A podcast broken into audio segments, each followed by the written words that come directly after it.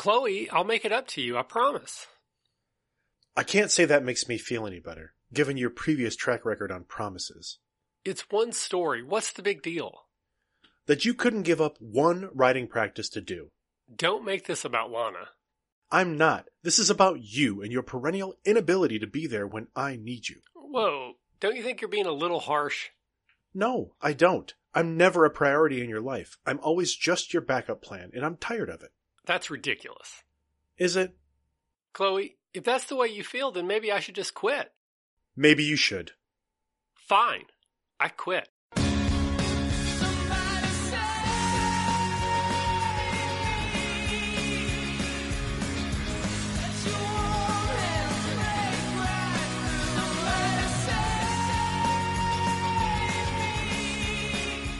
Somebody save me indeed. Hello and welcome to Farm to Fable, a Smallville rewatch fancast.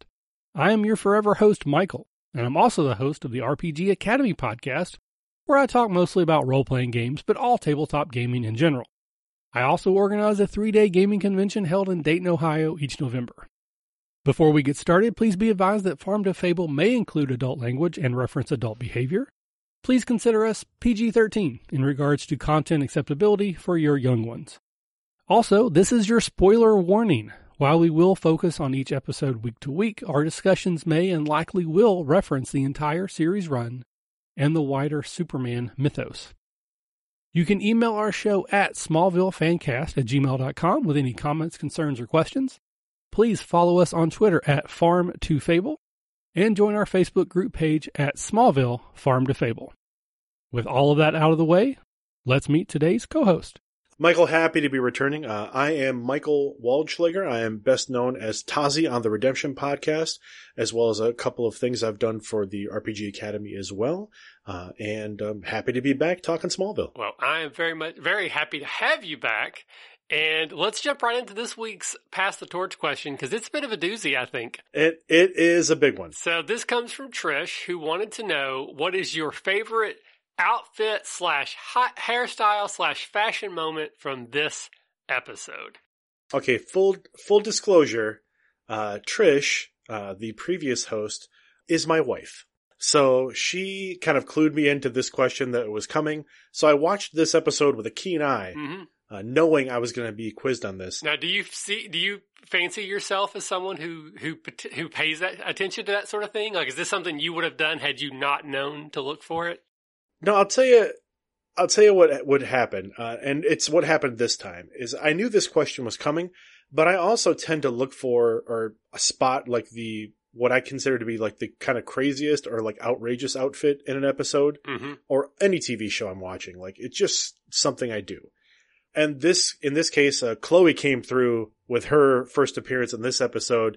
Uh, she walks into the Talon just before the opening scene that we read at the beginning of the show. And the outfit she's wearing is kind of, uh, the look on her face, if I didn't know what the episode was about, I would have thought that Clark stood her up for a date Mm. because what she's wearing looks like kind of date wear. Her hair is kind of looks like it's been her hair looks like it's been done. Like she spent some time on it. Mm-hmm. Uh, her outfit is very date like. I feel like it's it's a little bit more revealing than typical Chloe outfits. Uh, it's a little bit tighter fitting.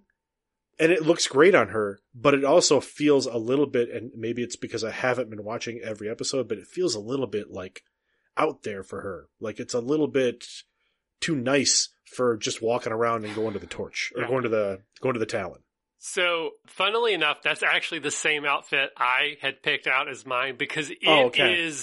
stark in contrast to everything else in this episode. It is absolutely When she walks in, when she walks in, it's like I was like, "Whoa!" I was like, my eye was very drawn to Chloe, and not just because she looks good, but because the outfit is just so out of place. At least it felt out of Yeah, place. and again, I may be misseeing this, but it, it's it's very almost sort of sheer, and it kind of reminds me of like a kimono. It's that sort of like an Asian inspired pattern. I don't know if that's true. Yeah, it's.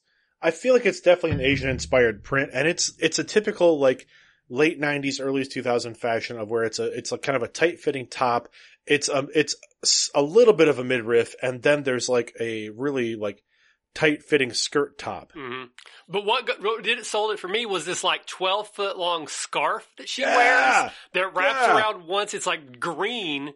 And then like the print is sort of this pinkish red color and it drapes Yeah, the green down. that green just like pops, Pops. right out. Yeah.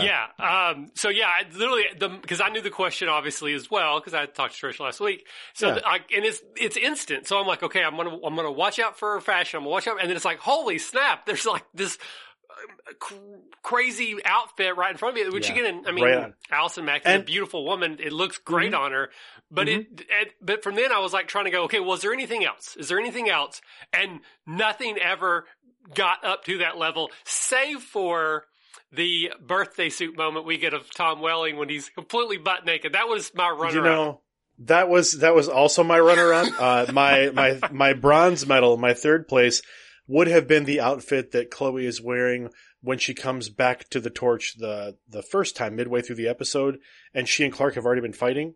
Because again, it's it's very much it's a similar kind of style. It's a similar type of top, similar type of I believe like skirt or like or pant that she's wearing hmm but uh, it- again, it feels like it's too much for school. Like, like was she just at a job interview, or was she just was she was she like behind the bar at a club? Like, I don't know, like how that outfit fits. And again, her style in general, like, has at least for me, looks like it's just kind of gone heavy one direction, heavy in one like kind of like super trying to be chic direction, uh, which I wasn't prepared for from Chloe.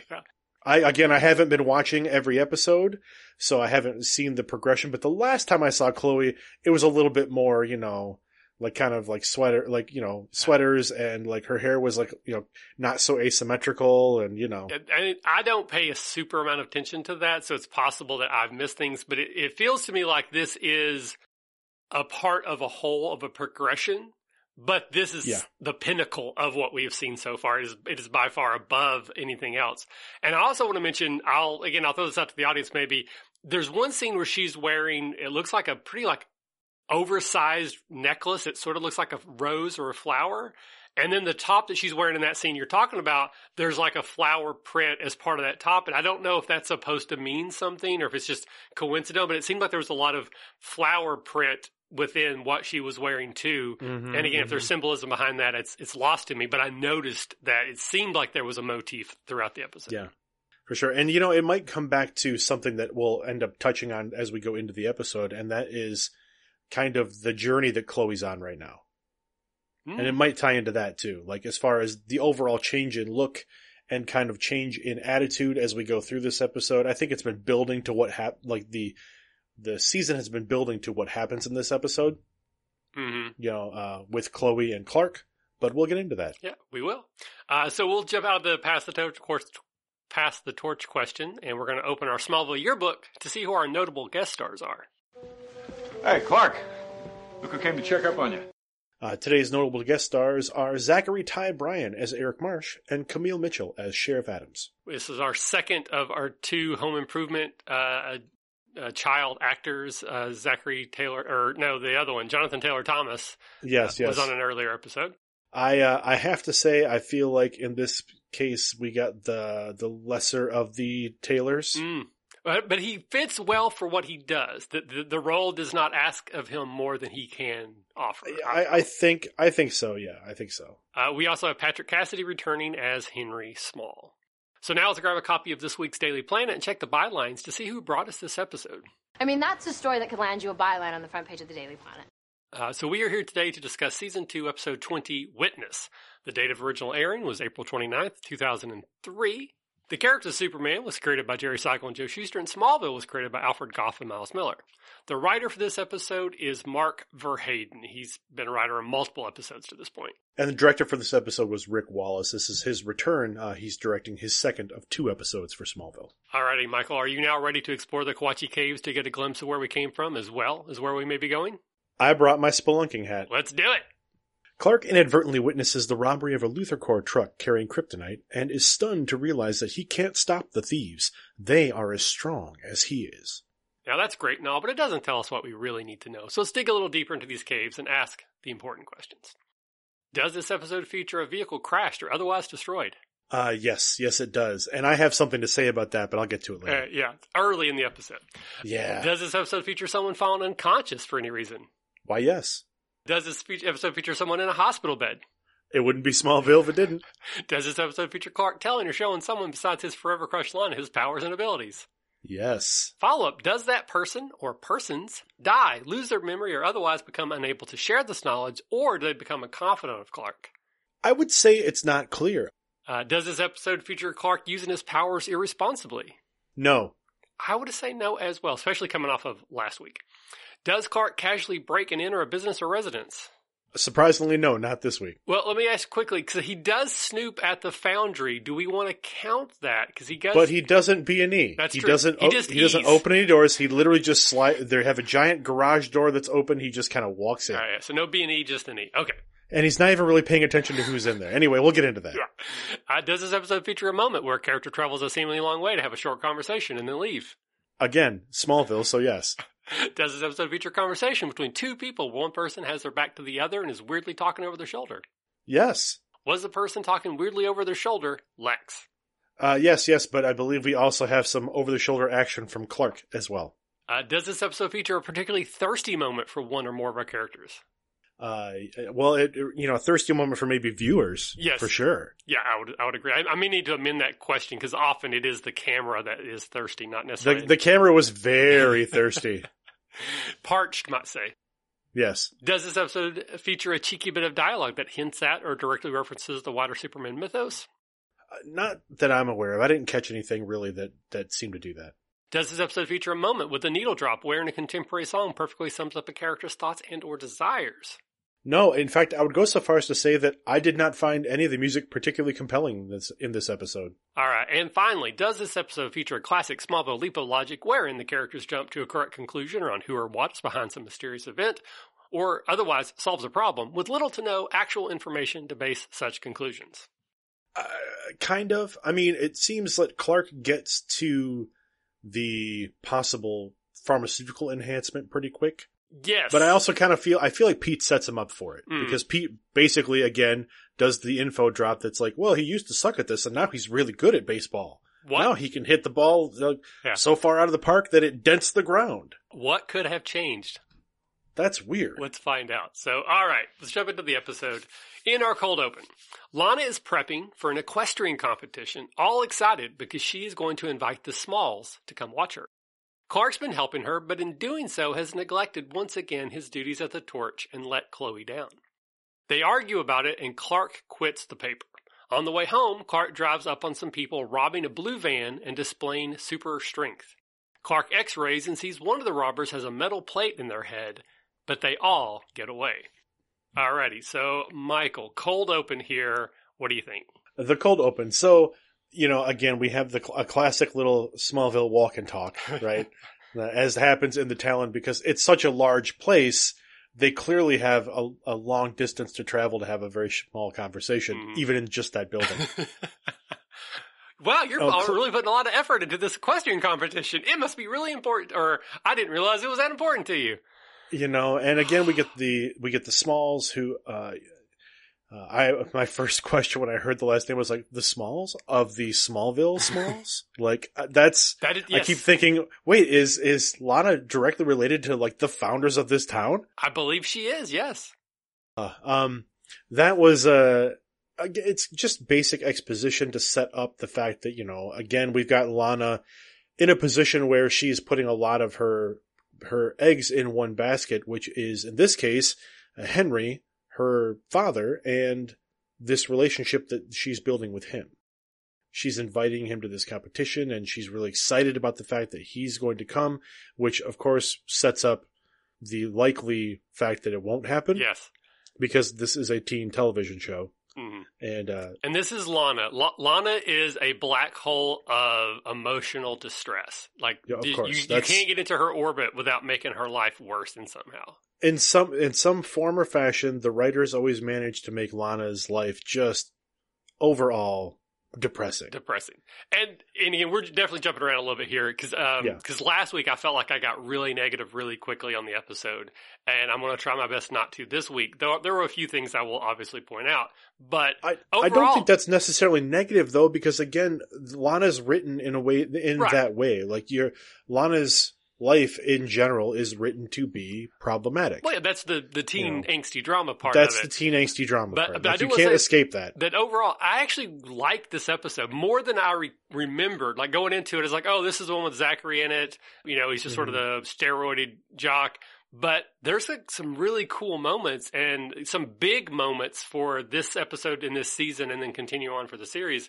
So this actually was surprising to me rewatching it again for the show. That there's some cool stuff here, and then a lot of times they try to mirror different characters to have a similar situation in their life. Like Clark is dealing Yeah. with maybe finding out who his true biological parents are getting into the ship at the same time that Lana finds out that maybe her dad wasn't her dad and she has this other biological father out there. In Mhm. this case, they have Lana reflecting on herself because she serves the same pivot point in two different other relationships. Inadvertently, mm-hmm. she has come between Chloe and Clark, as we talked at the, on her cold open, and is about to become very obvious in the show here. But we also find out that she's also become between Henry and Jennifer Small. And what surprises me is that she seems to not realize either case. And that she's not at fault. But in both cases, she seems like, like at some point she should be like, oh crap, I'm the one doing this to both of these people. But it, I never quite see that realization on her face. See, I kind of read that a little bit as we get further in. There's a part where she's talking to Chloe in the car, and it's just before, you know, we'll get there. Yeah. Uh, it's just before they see Mrs. Small. But at the end of the day, I was like, it's, it's a common trope in teen shows, and it happens a lot in Smallville.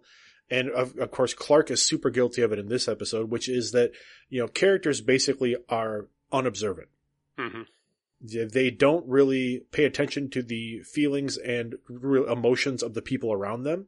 So they frequently like miscue, they frequently say the wrong thing or do the wrong thing because that's how they're supposed to be written. I mean, uh, you know, it's supposed to reflect in some form of fashion, you know, real relationships and people do that all the time.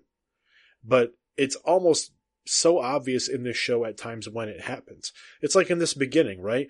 Clark doesn't appear to really understand why Chloe's upset when it seems as though it's pretty clear. Right. It's almost crystal clear. Like she could have literally written it on a cue card and held it up in front of him, and he still kind of would have had that look on his face, like, "Huh." Yeah And like Chloe uh, even sort of, sort of does a double take, right? Right when she walks in, she's in the background, you know, and Mhm. Clark and Lana are in the foreground. And and I doubt anyone missed it, but I guess it is something that would be missable because you're focused on your characters in the foreground. But Chloe literally does like a stop and is almost sort of an exasperated, like, of course.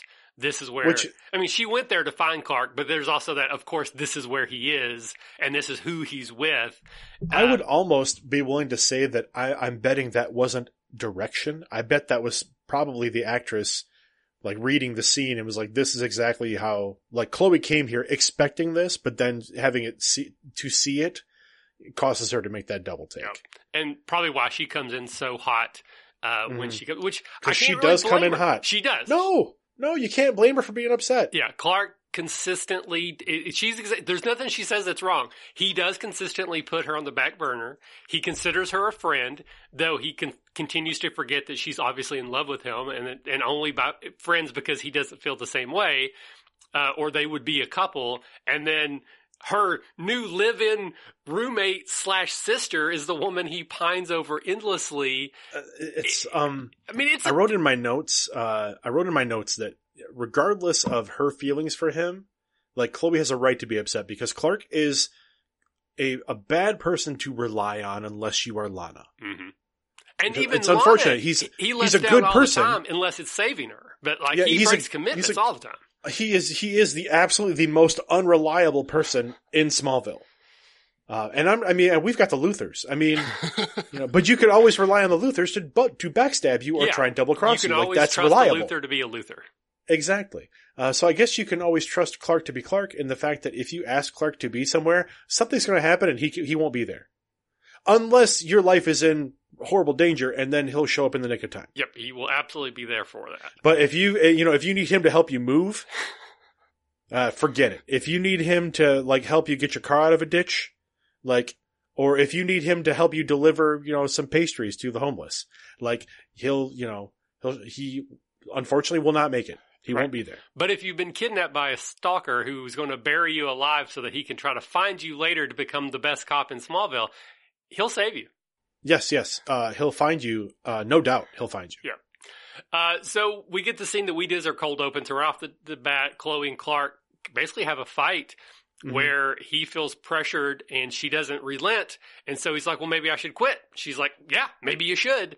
And so he does. He quits the torch, uh, and he walks away. And then you get that moment of, of Chloe. And once again, again, I don't, I'm going to keep saying it forever. Allison Mack has done some terrible things. She's facing criminal prosecution for them, but, but GD, is she a good actress? And just She- this exasperated, like, oh crap, that wasn't what I wanted. You know, and it's like, yeah, I'm justifiably angry, but that's not what I wanted to happen. And now I've made things worse. Like all that is perfectly clear on her face in that moment. And your heart, once again, at least mine does, breaks for her. Well, and that's the the the part too about this being like a teen show is that this is literally a situation that most people have been in in some form or fashion where one friend will end up giving the other friend an ultimatum because they're upset and they can't communicate very well. Right? Yep. Well, maybe I should just quit. Well, maybe you should. Someone's inev- inevitably going to call the bluff. hmm And then, of course, you know, it's a, it becomes an even worse situation. Whereas, you know, uh, I can't remember the last time as an adult I ever gave anybody an ultimatum. Oh, you know, yeah. I can't, I just can't remember. Like, I don't think I have in my adult life. I don't really think I have. I can't Um, think of any for myself either. It's a very, it's a very youthful teenage thing to do. Yeah.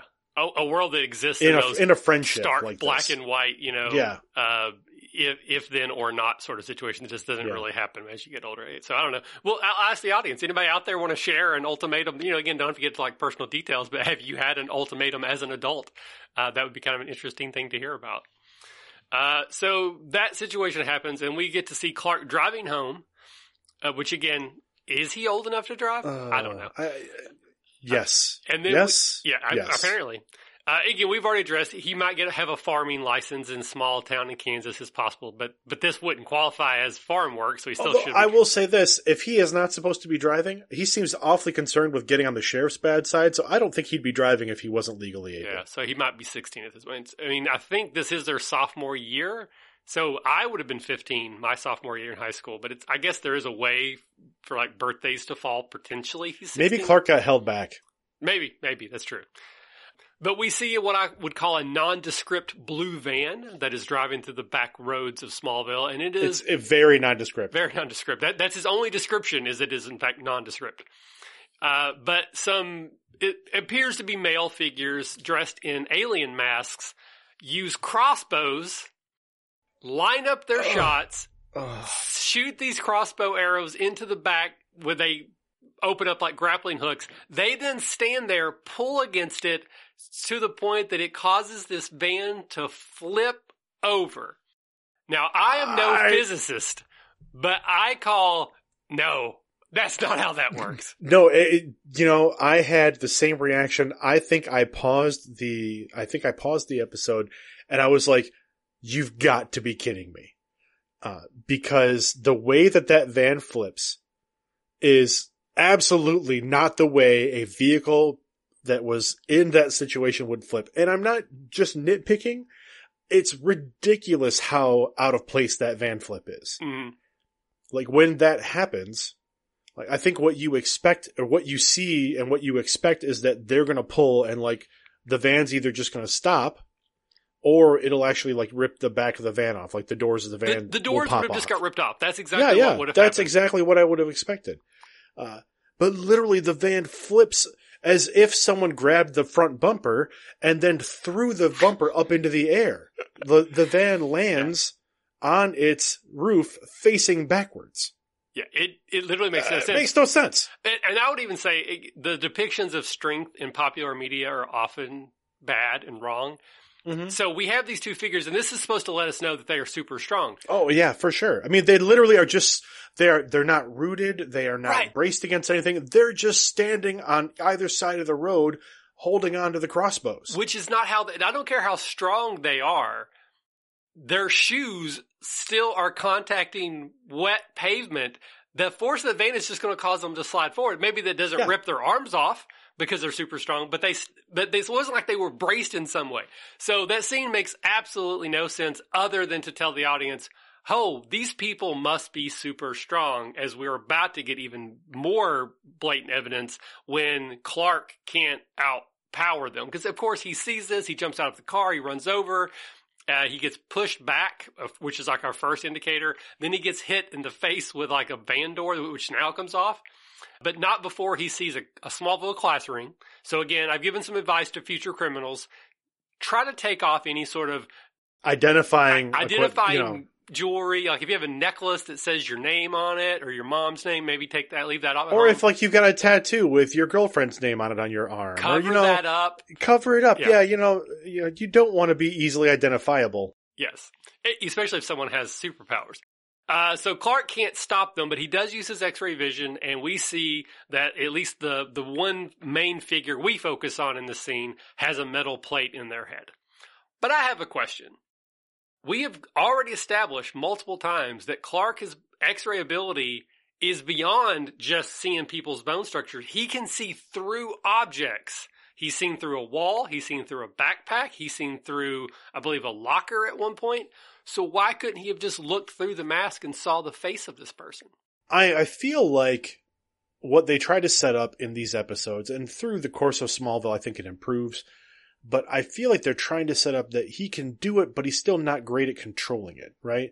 So I don't know that, I, I don't know if that's something they're blatantly trying to do or if it's something they're doing by accident.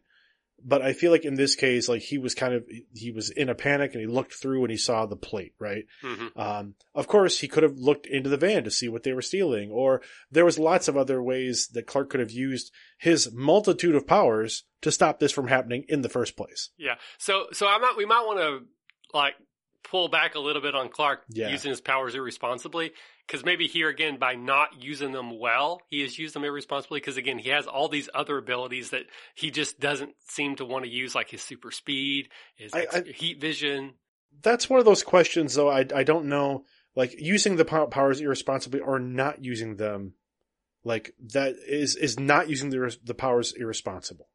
Yeah, uh, it's hard to Yeah. answer. I feel like.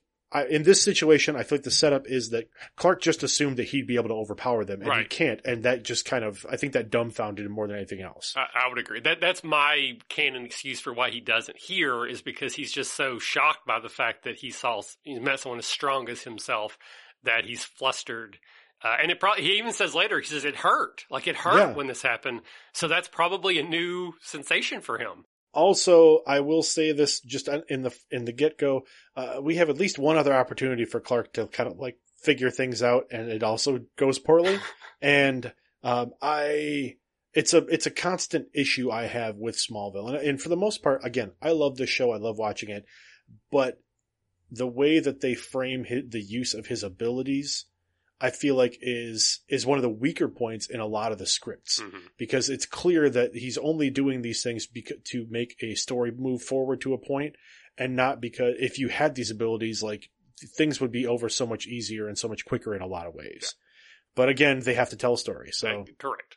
Uh, again, this is a 22. It's actually, this is a 23 season ep- or episode season. It's the Yeah. longest of all of them. you got a lot of you got a lot of space to fill You got some space to fill. all right. So, anything else in the cold open?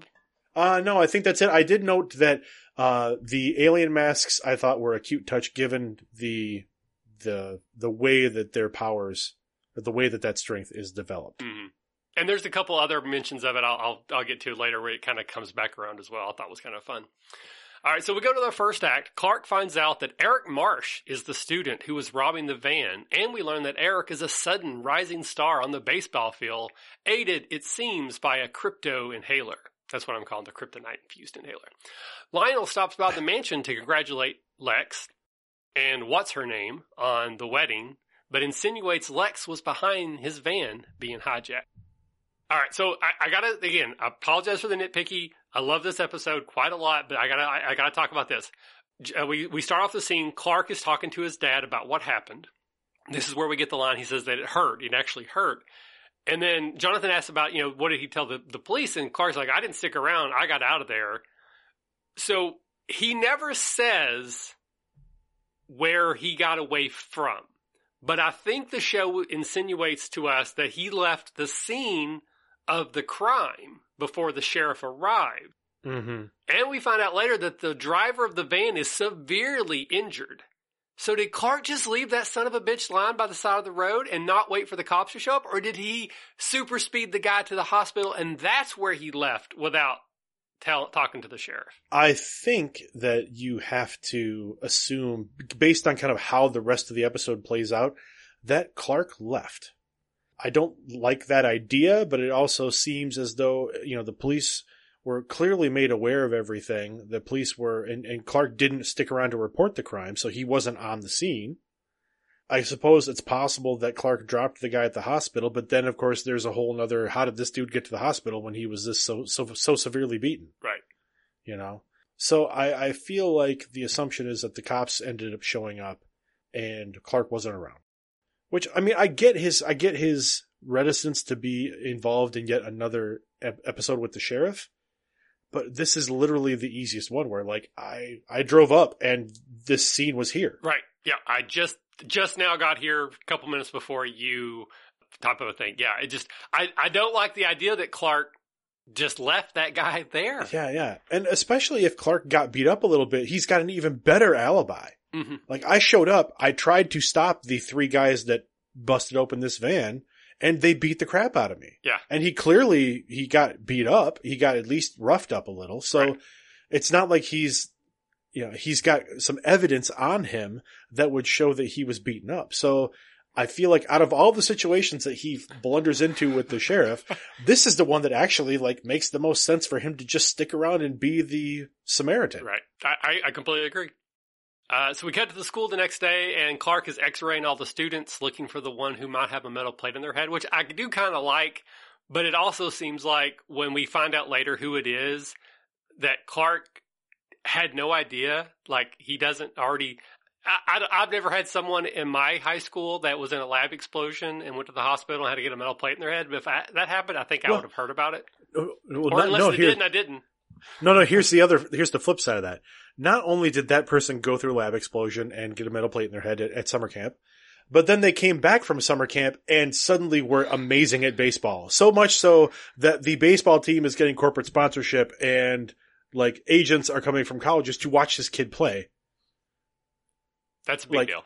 Like, I feel like it's funny because when Pete reveals who this person is and the explanation that Pete gives, it's as almost as if Clark, have you, do you just not go to, I mean, I know you show up at school, but you certainly don't spend any time there. Right. Like I- you don't yeah. pay attention at all to what's happening at school because, I mean, in my high school, and I'm sure this, it was similar with you, if there was someone who was really good at sports or really good in band or whatever, uh, people knew about it. It was a pretty common thing. It was, you know, unless you literally like lived in a hole, like you would know about that person at school. You would think you would think so. I mean, as much as Lex keeps up with what's happening at Smallville, Right. we'll see later. He he apparently gets the the torch. The Like, torch delivered. the torch circulation gets of the delivered, torch yeah. extends to the Luthor Mansion that he would have heard about. He's probably the corporate sponsor. Um, the other one other thing that stood out in this particular scene where Clark is looking around and like, and then Pete has to kind of explain what's happening. So Pete knows about Clark. Pete knows what Clark can do. Pete is in on the secret, right? Yep. But at no point did Clark apparently tell Pete, "Yeah, I, I, these guys were, this guy's robbed a van, but they also are were super strong and beat me up." Because I feel like that's a key piece of information that had Pete known that, Pete would have been like, "You know who might have done it? This kid that can now drive baseballs into the ground, like out of out of nowhere overnight." Yeah. Maybe, Like- yeah, just not using his resources effectively. I feel like that, like, if you got beat up by somebody, and like Pete's his best friend, like, so I feel like if you tell anybody, you'd tell Pete, Yeah, even if it was embarrassing, because you tell your best friend things that embar- uh, things that you do that you're embarrassed about. yeah, I, I, I agree. Um, Pete is the one that should probably know that. And and the other thing is, is that you know Clark looks at this kid, And this kid looks at Clark, and Clark has got to know, even though these guys were wearing masks, he wasn't. He so wasn't. all three of these dudes saw Clark. And yeah, So when you start giving a guy the stink eye that you think might have busted open this van, guess what? He knows what you look Yeah. like. Well, and this is a question I, I think I posed it later in the notes, but I'll bring it up here. Clark continually seems surprised that these people are strong as he are stronger than he is. They never seem surprised that he is as strong as Clark is. Like when they're wrestling, there's a difference between me wrestling with my nine year old and me wrestling with my like my wife if we're doing like a big wrestle party type of thing. I know that sounds. I, dirty. I I don't- we don't mean- need to, let's, let's just avoid that topic altogether. How about That's that? not what I meant. We, we wrestle as a family together. okay. uh, okay. So I feel like they would have realized, holy God, this guy's super strong too. Not as strong as us, but he's close compared to all the other people that maybe they roughhouse or just what, you know, the things that they do. It just seems Mhm. weird that they don't clock that Clark is super strong. Cause later they realize he's invulnerable because they even say you may be invulnerable, but your parents aren't, uh, which classic Superman. But I just, Yeah. I, I would have liked some sort of recognition of that. And I don't, I don't think there is any, at least not textual. No, no, like at no point do these three boneheads ever like stop to even even have a conversation or note that wow, that guy's really strong too. Like it's just like, oh, okay.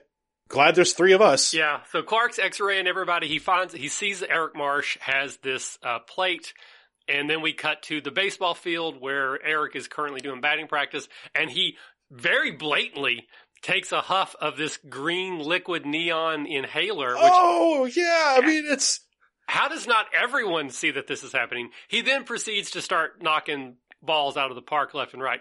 I'm not a huge baseball fan. Uh, during the whole Sosa thing where it was him and the other guy, I can't remember his name, they were like going back and forth chasing the, the batting records and like it was Mhm. like this big thing in the national spotlight. People constantly brought up because it turned out later both of them were juicing that being on steroids doesn't allow you to hit home runs. It allows you to hit home runs into orbit. You still have to have natural talent to actually connect with the ball, but the juice is what allows it to go, you know, again, 70 yards outside the, the diamond or whatever. Or maybe, maybe you get home Yeah, runs more not- often. it's not making you better at sports. It's it's increasing your your your potential for for like strength. Yeah, Right? you- or if you your still- endurance, yeah, you know, you still have have to be able to hit the ball with your other, you know, it's not making up for training. It's not making up for training. It just again, if you connect, it goes again, like I said, into orbit. So this kid was supposedly sucks. So not only is the super strength making him super strong, it also increases his hand-eye coordination. Is, is basically what I'm getting at.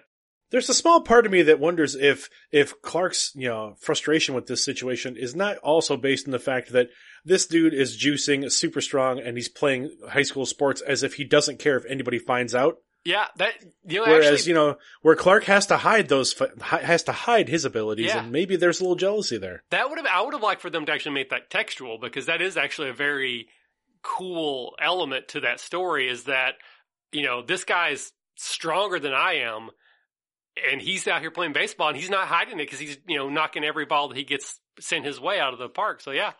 Uh, but I will note that there's no lyrics that really make sense, but the song "Swing Swing" by All American Reject starts to play softly while we're watching Eric bat. So I think it's just the swing swing connection to the baseball practice, but there's really yeah, I don't.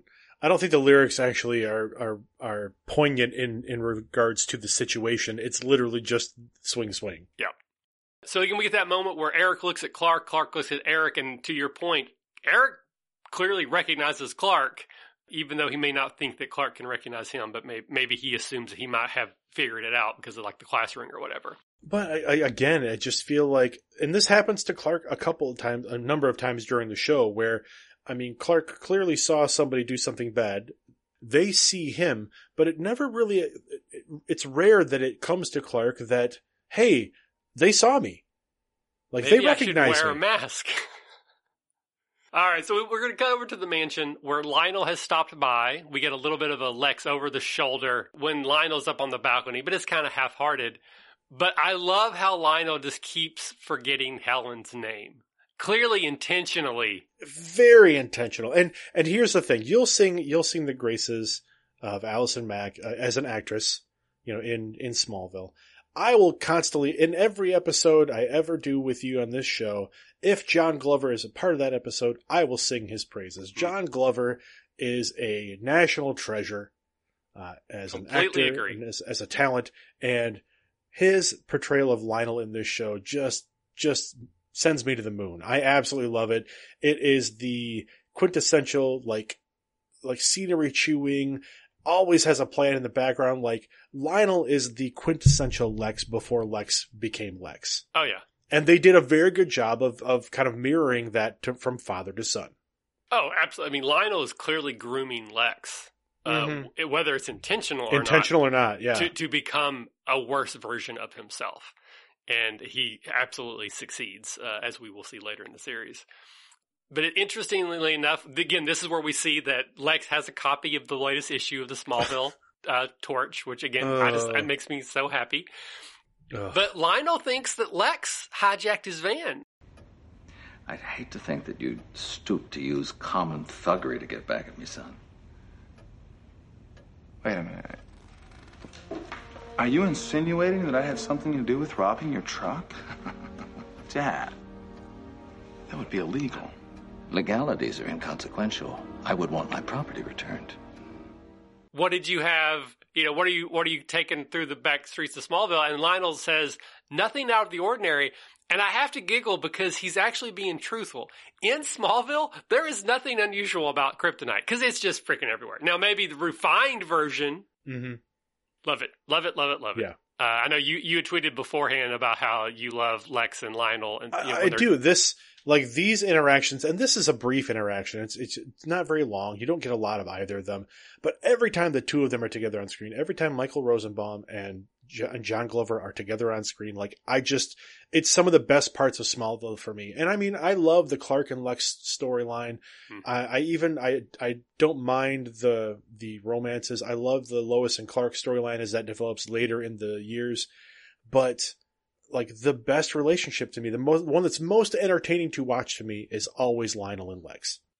Yeah, it definitely elevates the show. And again, I think that's one of the reasons why the show is so good. Is Both that of them really do. They do. They they make it better than what's on the page, and it kind of lends some gravitas to the to the whole show.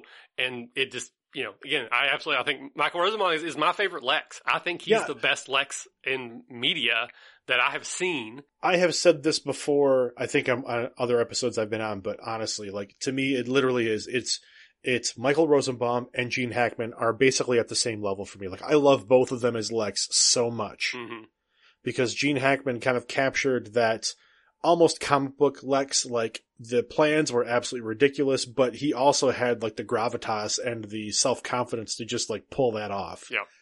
And then like Michael Rosenbaum just brings a level of like there's so much raw emotion and raw kind of like power in his performance as Lex. hmm And sometimes it's controlled and sometimes it's uncontrolled. And it, and in both cases it works just so well. Yeah. So there's a lot of range there Yeah. and I really I love seeing it in this show. Hot take: Michael Rosenbaum, John Glover, good at acting. Good at acting. That is like the most lukewarm. That is the coldest take uh, I think I've ever heard in regards to Smallville. It's it's you know again uh, both both treasures, both uh, both big talents. Glad to this have just in: Tom Welling, Kristin Kreuk, attractive. More breaking news We're from breaking Farm to. Fable. Yeah. All right, so let's jump into our second act here. Henry Small agrees to go to the competition to see Lana ride. However, he believes that Jennifer is likely going to be a no-show. Petey and Clark do some digging into Eric. Chloe and Clark argue again, and it escalates even further to them not being friends anymore. Clark snoops on Eric and his two buddies and is left for dead in a giant furnace, but Clark survives, though his clothes do not. All right, so second act. This is pretty meaty. A lot of stuff happening here, but what stuck out to you? I gotta start with I hadn't watched this episode in a very, very long time. And as soon as this episode as soon as this act started with Henry and Lana, and you can see the excitement that's that Lana has for talking about the competition and getting and asking Henry to go and and their re- beginning budding relationship, I just felt sad. Like because I know like I know I just even though I didn't remember, I also knew I was like this is not going to pan out. Like this just can't pan out for Lana because Lana doesn't get to have nice things because it's Smallville. Yep. So like this relationship, as much as as much energy and as much uh, passion as she's putting into kind of building this this father daughter relationship back up, it's not going to end well. Yeah. And it just made me made me sad. I mean, Henry certainly seems like nice enough, and he seems like he's got good intentions, but at the same time, I know it's just going to end in disappointment. It's not going to turn out well, but it does a good job of setting up later when we get that turn. And Kristin does, I think, Yeah. some amazing acting in that, in those moments where she, that disappointment, because she's the one who says, "Don't go." And again, we're jumping ahead, Yeah, yeah. but this is clearly something she wants. But she's also the one that says, "Maybe you shouldn't." you had mentioned that earlier where there's a couple there's some heavy moments in this episode and i would just say in this episode almost all of them revolve around this relationship with lana and henry Mhm. because even though chloe and clark have their little moments i feel like those are more telegraphed i feel like you know they've been building to those whereas this the, what happens with lana and henry in this episode i think is less telegraphed i think it, it comes a little bit more of a, as a surprise in general and I feel like again Kristin does a wonderful job with the the emotion of this particular this particular storyline wrapping up the way it does. I would agree. Uh, so we're at the Torch office, and Petey and Clark are doing the research, and we've already mentioned it, but this is where we get the info that um, Eric was a, a honor chemistry student. He was at chemistry camp. There was an explosion. That's where he got the metal plate in his head. It's never really explained, but it, you know, likely whatever he was experimenting on probably had something to do with kryptonite or the meteor rocks as they would know it. I- So I we don't think- quite know how he got from one to the other, but I, I think they have to be connected in some way. Well, I think literally that piece of exposition is just to explain the fact that Eric is smart enough to figure out how to make these kryptonite inhalers. I don't Right. necessarily think it's tied to that necessarily that maybe he was working on these things when it blew up or anything like that. It's literally just meant to show that not only is Eric a an athlete, he's also intellectual. He's Right. also smart. I agree. I think that's what that is, is to say he's the one that's doing this chemistry to make these refined meteor rocks into this potent inhaler steroid type thing they're doing.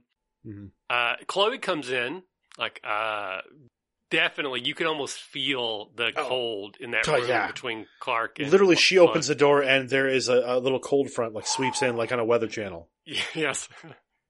And once again, Clark didn't tell Petey he got beat up. He also didn't tell Petey he quit the torch. Nope. So Petey's just completely out. But I do really like the line and I like the delivery. Wait a minute, you quit? Apparently, I can't be counted on. I didn't even know quitting was an option. Funny. Yeah, for sure. Chloe didn't see the humor in it there. Hopefully she will later because it was actually a really funny line. Well, as long as we saw the humor, that's what's important, right? Exactly. It's it's all for us. Uh, I, and I feel like Chloe is kind of doing like an olive branch here. Like she's sort of trying to de-escalate it, but the Lana thing again, that's just the pivot point in these two relationships we're exploring, and it's it gets worse, not better. I felt like it was the opposite. I felt like she came in, saw Clark, and immediately went on like, "Why are you even here? You quit." I don't feel like there's really so much of an olive olive branch being offered as she's like, it's it's territorial all of a sudden. Like you're in my territory, you're in my space, get out. Like I'm gonna make you feel unwelcome. I feel Hmm. like that's kind of where Chloe was ended up going with it. But then of course another again, once again another ultimatum pops up, right? Yeah. I will give Pete this also. Uh, Pete has the good sense to get out. Like Pete, Pete literally stands there for a moment, but as they're starting to interact, and then Pete's like, "You know what? I got stuff to do. I got places to be. Yeah, I'm gonna go, and I'm gonna let you guys do this." Yeah. Uh, and what struck what struck me also is the pattern that we see here, right? So we in the opening, Clark and Chloe have their fight. Clark offers the ultimatum. Maybe I should just quit. Chloe calls his bluff. He quits. In this case, it's almost the opposite. Chloe offers the ultimatum. You know, maybe we should just not be friends. Maybe we're right. You know, and Clark calls the bluff. So, did neither of them learned anything Yeah. from the initial bad interaction that they had? But again, this is typical teenage stuff. I mean, the writers for Smallville and for a lot of teen shows, but I'll give Smallville this up. The writers are very good at tapping into the dumb things teens say to each other when they're upset and they can't they don't have the communication skills to talk about why they're upset, hmm right? Like so, like giving ultimatums to friends. Yeah. Which, But and yeah, I, I also that. like I also like that in this particular case, they make a point of framing it so that both Chloe and Clark are that kind of overreacting, overreacting person. Because I know typically in a lot of these types of shows and a lot of situations like this, writers will tend to make the female the one that's overreacting. Mhm. Uh, and I like the fact that you get to see both. They they make it a point of saying that both people are are overreacting. Both people are making bad choices Right. in the way that they're handling this.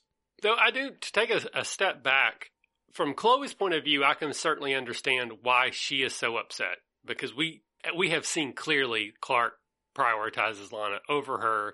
He Over everybody. over everybody. He constantly neglects other things. He clearly has, you know, he had a deadline that he missed. I don't really get why Clark also has his shackles up. I mean, no one likes to be called on their bullshit. That's exactly why, though. I mean, that's exactly why Clark could be because in Clark's mind, Clark is a good friend. You know, so in in his mind, he doesn't recognize or he doesn't realize how often he's the kind of he's the person that says, you know what, it's okay, I'll make it up to you.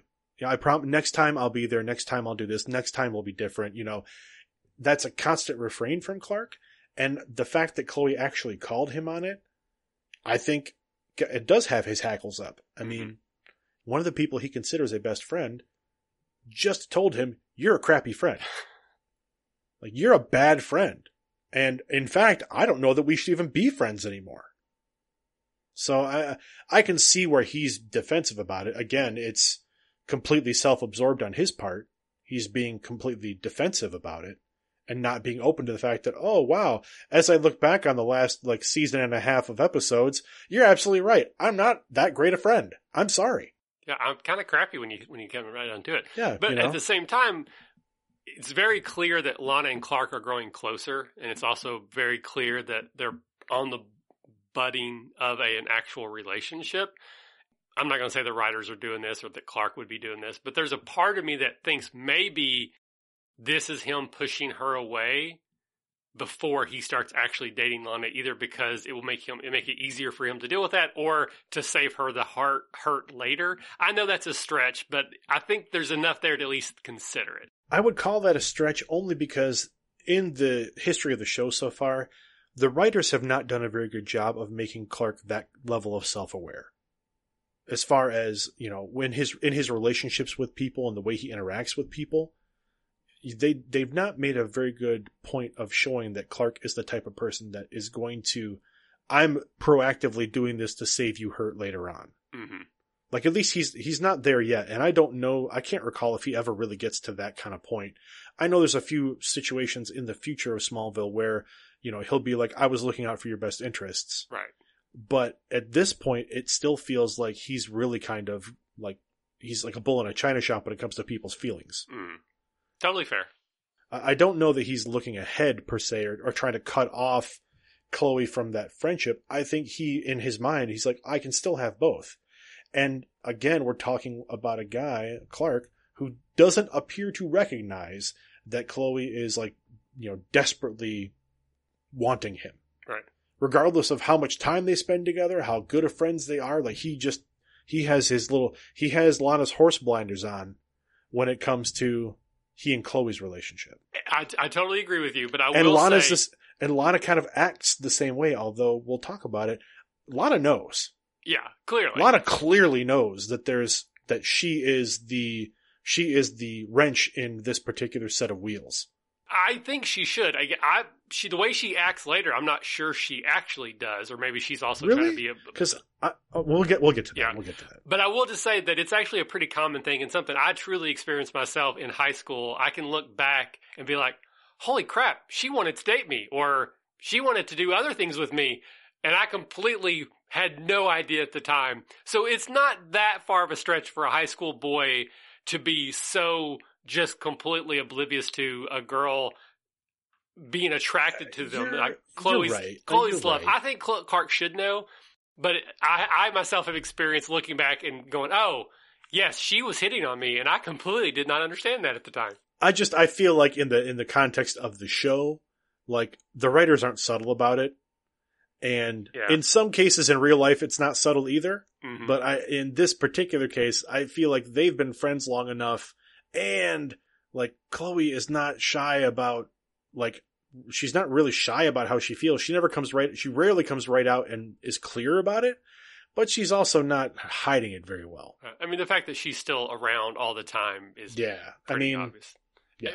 Outside looking in, I think it's obvious. Well, the not only is she around all the time, she's literally roommates with the person that he's trying to date. I mean, talk about like the worst situation you Uh. could possibly be in for someone who is the third wheel. Right. Oh yeah. I mean, again, from the writing standpoint, it's, it's a, it was a brilliant setup. You know, the Mhm. whole situation actually worked really well for the drama, but in reality, trying to think through that, oh my gosh, it would be terrible.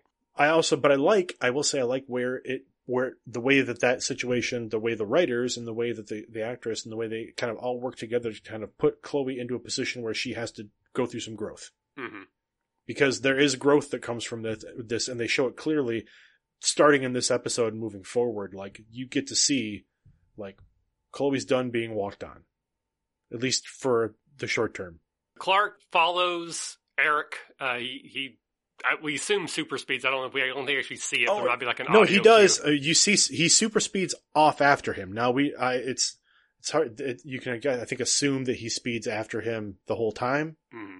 because i mean eric is in a car so if clark wants to keep up he's Yeah. going to have to zip around here and there So they find he follows them to a foundry and continues to snoop, and he sees that the they, smallville foundry the Smallville foundry, that uh, they are refining or they are using refined meteor kryptonite bars, just like they saw in Lionel's uh, safe in those few episodes back. And they are converting it into some sort of liquid, and that's what they're using for the inhalers. There's a line where someone says that they're going to put take this drug to the streets. So not only are they using it to enhance their own strength, there this is a soon-to-be drugs, you know, like whole What- drug empire thing they're building on here. And it's funny too because the way that that little interaction plays out, Eric's response to them is like, "Hey, as long as there's enough for me." Mhm. So it's almost as if these two thugs that Eric is involved with, they're like, "Hey, we're gonna we're gonna start selling this on the street," and Eric doesn't really care about that. Doesn't really care about the money. I just need to be able to hit the baseball really hard. So just you know, make sure I have my supply and do whatever you want with the rest. But you have to question here if it becomes obvious that there's this new drug in Smallville that allows people to get super strong. Is that not going to raise questions about how Eric suddenly can knock them out of the park? I Like, don't feel like these guys are real like planners. They're not really thinking ahead type of guys. Like they are, they're all about the moment. hmm You know, Eric is thinking, of course, I'm going to get a job at the majors. I'm going to, I'm going to be, I'm going to be a big baseball star. But again, you know, there's not a lot of real forethought there. Yeah. It's Uh, not but- planning. They're not really planners. They're not really planners. Uh, Nobody's Clark got a gets- bullet journal. Clark gets caught in his snooping, and once again, we can see clearly on his face he is shocked to see that he is not stronger than these. And I, I think he gets knocked unconscious. It seems like he wakens very quickly as they're dragging him towards the furnace, but there's a scene or shot of him where he seems to be completely unconscious hanging between them. So I am counting him as going unconscious. I'm also counting the driver of the van, even though we don't see him, we are told later specifically that he was in and out of consciousness when he got taken to the hospital. Oh. And when we see him in the hospital, he's unconscious. So Oh, those yeah, are no. actually two people so far that are unconscious. When, when Chloe comes in and ends up taking her like creepy secret picture of the unconscious guy. Yeah. Like that's clearly, he's unconscious. Like he's either in a coma or he's medically out. So Yeah, so I'm definitely counting both of them. But they end up throwing Clark into this furnace, locking the door, and then leaving. And at the same time that I thought, wow, that is awful, it also reminds me of the old Batman 66 Death Trap style where they like, "We- we're not going to stick around to make sure that this works. Which, why, why would they not think it would work, I guess? But still, there was that moment of, if they had just stuck around with the kryptonite in their car, Clark would be dead, but luckily they all they drove it away and took all the kryptonite away from him, so he wasn't dead.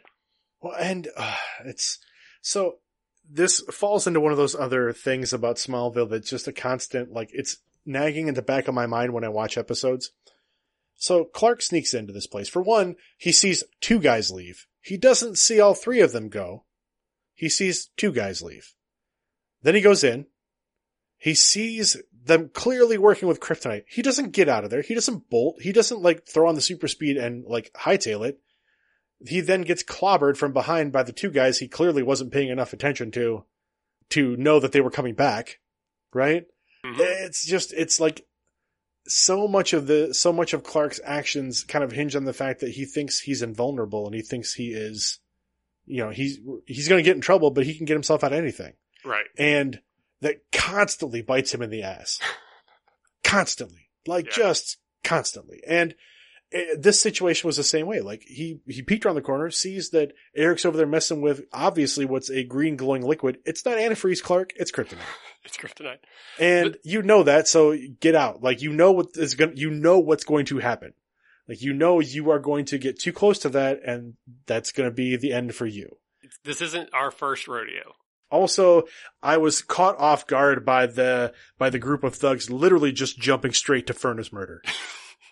like they didn't they didn't try to tie him up. They weren't going to try and like, you know, they weren't going to try and do anything else. They're literally like there's only one way to get rid of this problem. Let's burn it alive. Yeah, they yeah yeah. It was very straight to murder. It really seemed like a very short walk for them to be like, okay, we have to kill this person now. You know, so far we've been hijacking vans. I'm you know trying to try to beat the system with my drug induced super strength baseball prowess, but murder like it seemed like should be like a couple steps higher up on the ladder. Hey, you, you know, you know, sometimes if you're going to get a contract for the majors, that's more important than killing a high school teammate or uh, excuse me, than killing a uh, high school schoolmate. I mean, sadly, I'm sure people have been killed for less, but it just in the show, it's, it Oh, comes yeah. across as like, wow. Literally, the jump to murder is so quick. It, But here's the here's actually the most interesting thing for me in this episode, or, or sorry, in this scene, maybe even for the episode. So they throw Clark in there, they shut the door, and they drive off.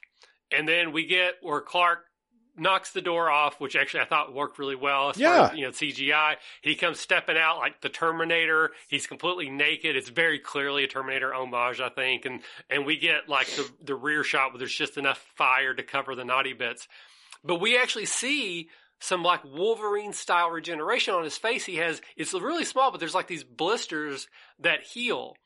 But he doesn't seem to be affected by the fire now. So I can only assume that this is because there was uh, was kryptonite, maybe some lingering kryptonite inside the furnace where they were working it, or truly it was the kryptonite in the car that they then drove off on. But for a few moments, Clark was burning to death inside the furnace before he was able to resist it because the kryptonite. That should be like trauma that we deal with. oh, it is definitely something they gloss over hard in this episode. And, uh, yeah, that was something when they showed the regeneration part, I was like, that's really cool. But then, of course, my mind went the same way you were. I was like, wait, if he's regenerating, that means he was burning. Yeah. I mean, just earlier he, he mentioned about how it hurt when he got hit with the van door. Did this not hurt when you were burning to death? That's something, see, the pain threshold is something that I find fascinating over all Superman media, over all like comics, movies, everything, because they frequently show Superman taking blows that would like obviously be painful to any lesser person. But then you have to consider like, so electricity, right? If you electrocute Superman, like he's still got nerve endings. Does, does it hurt? Mm-hmm. Like, is it painful? Like, what's Is the pain? ticklish? Like, what's the pain threshold for Superman? Like, what actually hurts versus what doesn't a normal person? Because the, I've been watching Justice League and the cart, I've been watching the animated series and the Justice League cartoons. And frequently in that show, there, he is, they're, they're playing him down more like a weaker version of Superman, right? He's frequently getting beat up or hurt by things that you wouldn't think would hurt Superman. Right. Uh, and uh, and electricity is one of those things that he's constantly being electrocuted. And I'm like, does it, is it, does it hurt? Is it, does it tickle? Like what, Right. how, how much electricity does it take to electrocute Superman?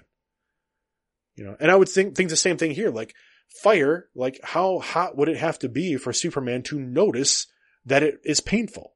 Or would it even cause any pain? It's, it's, it's these types of questions that will never get answered and will Right. constantly come up. But yeah, uh, for a moment, while the kryptonite was present or lingering, there was at least a moment where he was actually burning in there.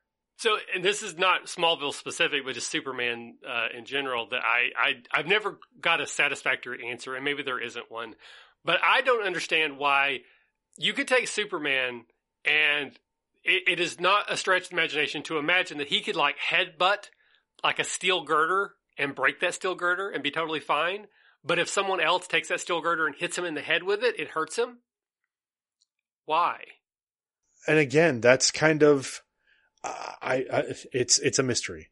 It's a one of those, it's a physiological mystery we will never get an answer to.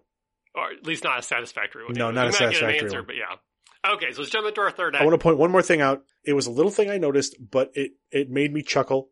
When they're throwing Clark into the furnace, Mhm. Eric just reaches over and grabs that handle and opens that door. Ah, And that entire furnace is basically made of iron. So that door would have, you know, m- m- melt- that door would have been melted. just as hot as every other part of that furnace. Yeah, I, I didn't even clock that, but yeah, you're actually absolutely right. Unless he had some sort of big glove. When they brought, they, they caught Clark, they brought him over, and then Eric made a point of taking off those, those gloves he was Ah. putting his hands into the fire with. And then he just reaches over and grabs that handle, and I was just like, Yep, that's not how that works. We talked about that shot of Clark coming out of the furnace and it's kind of Terminator inspired and he's clearly nude, but they're using the flames to kind of cover up some of that. And there's a lot of homage there. Do you think that was Tom Welling or did you think that was a body double? Who? Because we never see his face. I do believe, I'm not 100% sure, but I do believe that Tom Welling did have a body double in the show. So I would probably guess that it was, in fact, the double, but I don't know. I did look on the behind the scenes website that Jasmine sent me to a while back, Mhm. and I didn't see anything for this episode. I, I There was nothing like about couple- Tom's booty. That there's wasn't. No, there's just a couple like behind the scene pictures. There wasn't anything juicy like that, but uh, that would be a good Haha, question. juicy. Ha ha ha! You know You know that was, that was the purpose. Yeah. All right, so we'll throw it out to the audience. If anyone else out there knows uh, whether or not Body double or body Tom's double- butt. All Maybe right, so- someday we'll be able to ask Tom ourselves. Yeah, I mean, uh, they do those virtual conventions where you can do private Zoom calls. Somebody has to have asked him if that's his, if that was his butt. Is that your butt? All right, so in our third act, Clark tells his parents what happened, and they decide to pursue a less direct method. Eric is arrested after Clark tipped them off and planted evidence, I- I'd assume. Lana and Chloe chat, and Lana sees Jennifer Small cozy with a man. Later, Jennifer stops by to explain this is just an old friend who's also a divorce, divorce attorney. Chloe stops by the Smallville Medical Center to see the van dropper, but finds Lionel. Lana and Clark chat about about the small Lana triangle, which bleeds into the Clark Chloe Lana triangle that Lana seems oblivious about, in my opinion. Lex visits Eric in jail. The torch gets trashed, and Clark's parents get threatened by Eric and his bros. So again, third act, a whole lot of stuff happening here. What do you want to talk about? Again, that's typical Smallville. They, they typically load up heavy on the third act. I would agree, but I've noticed a few odd uh, exception that proves the rule. There's Mhm. been a few where like the second act is like the heaviest, but Oh, okay. I think the third act in general is. But yeah, You're doing a lot more analysis of this than I am, so I, I certainly believe you. so third act here. What do you want to talk about? Well, uh, you know, I think I see here in the notes you mentioned that Clark comes home in the workman's uniform. Yeah. I think that's a that was a great place to start. So go ahead and dig into that. That's Well, uh, I, just, I think it's funny, and you know, again, we don't see it. We don't have. No one has to explain it. He just he walks in wearing it, and and Martha's like, "Oh God, what happened?" So she knows something's up just based on that. I just thought it was a fun little moment. you know, and it's funny to me too because I feel like the, di- the discussion that they have here that uh, Jonathan Clark and, and Martha have is all about like what to do, right? What can we do? What do we do? And they do they come upon the plan that they should have done in the first place, which is that you know Clark should have called the police. Clark should have stayed around to report what happened and say what he saw. Right Now, of course, they they the plan is a little bit altered because the cops come to the school, search Eric's locker, find the alien mask. The only reason I don't think it was planted is because of the reaction that Eric has, which is, you can't search my locker, you need a warrant. So I honestly think Eric was not smart enough to hide the mask. I think Eric probably left the mask in his locker. See, I, I'm the other way. I think Clark put that mask there, but either way, this is another callback where uh, the sheriff says you can use your one phone call to phone home when she's looking at the mask, uh, which Mhm, again is mhm. another alien. Which we just had like two episodes ago. The episode where the kid thought he was an alien and was trying to phone home ET style. So I, I definitely think there was some cross pollination there. I, I think you're right. I think that was definitely an intentional callback. one. Clark looks very self satisfied, which Eric looks Oh. at him, and, and this has to be like, holy crap, how are you not dead moment, you know? In my notes, I literally wrote Clark is smug as hell. Yeah. Cause the look on Clark's face is one of those like, yeah, Gotcha. I got you. That's right, you son of a bee. hmm Uh, and then we also, um, there's a line of dialogue here where the sheriff says the driver came to long enough to tell us about the masks. So again, just more proof that the, the driver wasn't conscious. Yeah. So then we cut to Lana and Chloe riding in the car where the whole Chloe Clark thing comes out or starts to. But then Lana sees Jennifer Small come out of a cafe or whatever, hug someone, and then give them a kiss. Uh, and it's not Henry Small. And there's that very sort of awkward, oh, like Lana's trying to be really, like, sorry, the pun, small and not be seen. hmm hmm But I actually really like that. It was a very quick scene, but it, it's classic drama. But I really liked it and liked how they all played that. this is one of the situations and, and the conversations that we were talking about earlier. I think Lana, I think clearly Lana knows that her presence in the triangle is impacting Chloe and Clark. I, she knows, I think, and I think this is Lana trying to get Chloe to open up to her about it. I feel the impression I got is that Lana is aware of the situation or at least aware that there is a situation Mhm. and in her way was trying to poke Chloe to like, all right, let's talk about it. Like, open up to me, like trying to give her an opening. And Chloe just, again, sh- kind of shut down. Like she couldn't bring herself to talk about the fact that she likes Clark in that way, but Clark likes you. And I won't get in the way, but it makes me upset. Like, you I- I- know, I feel like Lana's being oblivious here, but maybe that maybe that's intentionally. Maybe she's like trying like what's going what's wrong Even, rather than saying I know I'm the problem. Maybe she's saying what's the problem to try to get Chloe to open yeah, up. yeah. She's like, it, I feel like it's like a leading question, right? Like Lana, it's it's like when as a as a kid, your parent would ask you something they cle you they clearly already know the answer to. hmm Like Lana already knows what's wrong, but she's asking Chloe in an attempt to get Chloe to open up about it. That makes sense. That that definitely tracks. That's the feeling I get from it. And again, that could just be my read on it because I feel like that's also something that comes up later when Lana and Clark are talking. I feel like Lana is hinting to the fact that she knows what's up, but trying to make Clark realize it without blatantly telling him. Right. And again, that that speaks to Kristin's ability to act as well. You know, I think she, I think she's putting that forward in Lana, where Lana realizes what's going on, but she's not going to be the person that comes out and says, "Hey, here's what the problem is between the two of you." Right. Let's talk about it. Uh, so as the scene is playing, we hear the song "Safe Enough to Wake Up" by the Ben Taylor Band. Again, I didn't see any lyrics that really connected to that. Uh, what was happening? I think it's just more of a like the mood or the t- uh, the tone that that song provides for the scene. And uh, when when they showed uh, Mrs. Small coming out and then giving the kiss, like I just had this mental in my head. I just heard me and Mrs. Mrs. Small, Mrs. Small. I was like, uh, this was unexpected. Let's see where this goes. And Yeah. then we we get very very quickly they they resolve this little piece. Right, and that's the thing is like kind of interesting that they didn't have that drawn out at all. It just immediately happens where Boom. she shows up at the Talon and explains that she's not having an affair. That's just a good friend. Oh, he's also a divorce, divorce attorney. Maybe you lead with that. I don't know. But she says that Henry doesn't know yet. Uh, and then she just says, Lana, I've learned to handle a lot in this marriage. And that's because through it all, I knew I was Henry's priority. Since he met you, I am not sure that's true anymore. I never meant to come between you. But you did.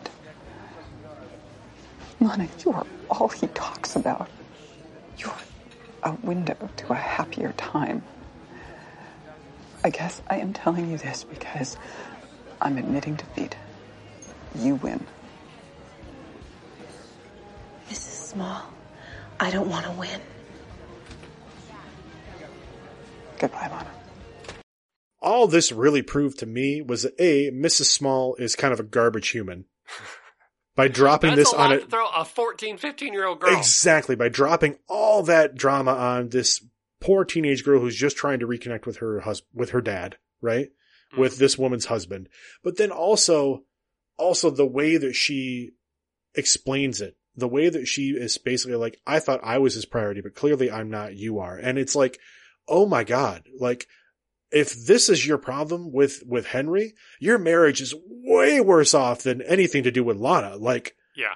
Lana is just a, she's a blip in what is possibly the most jacked up marriage in Smallville. And it probably probably was already bad, and this was just like the final straw. But that scene does not play well No, to her not at character. It, all. ma- it makes me dislike her a lot, which maybe that's the whole point. I think know? that's the Uh, point, right? But yeah, but I just you you think about Lana actually being a 15 year old girl who both her parents died tragically when she was a young girl. And now her aunt has somewhat abandoned her and she's living with friends. And then she finds out that this man who she doesn't know turns out to be her real father.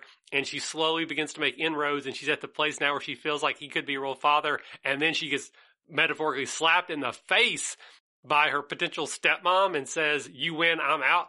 Holy smokes. who the stepmother who in earlier in the episode lana clearly recognizes that mrs small doesn't like her but She's trying. wants yeah wants to make that better wants to fix that relationship but then mrs small comes in like a like a wrecking ball dropping divorce bombs on lana Yeah. ugh just i just wanted i was like mrs small i was like you can leave just go Yeah, you you you can leave. Uh, don't let the door hit you with, with the good Lord split you.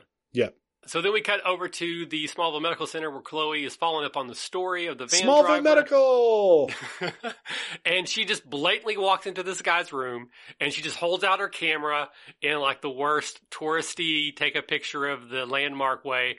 Completely doesn't realize that Lionel is sitting there in the dark. He's sitting there in the dark, but it's not like the room is pitch black.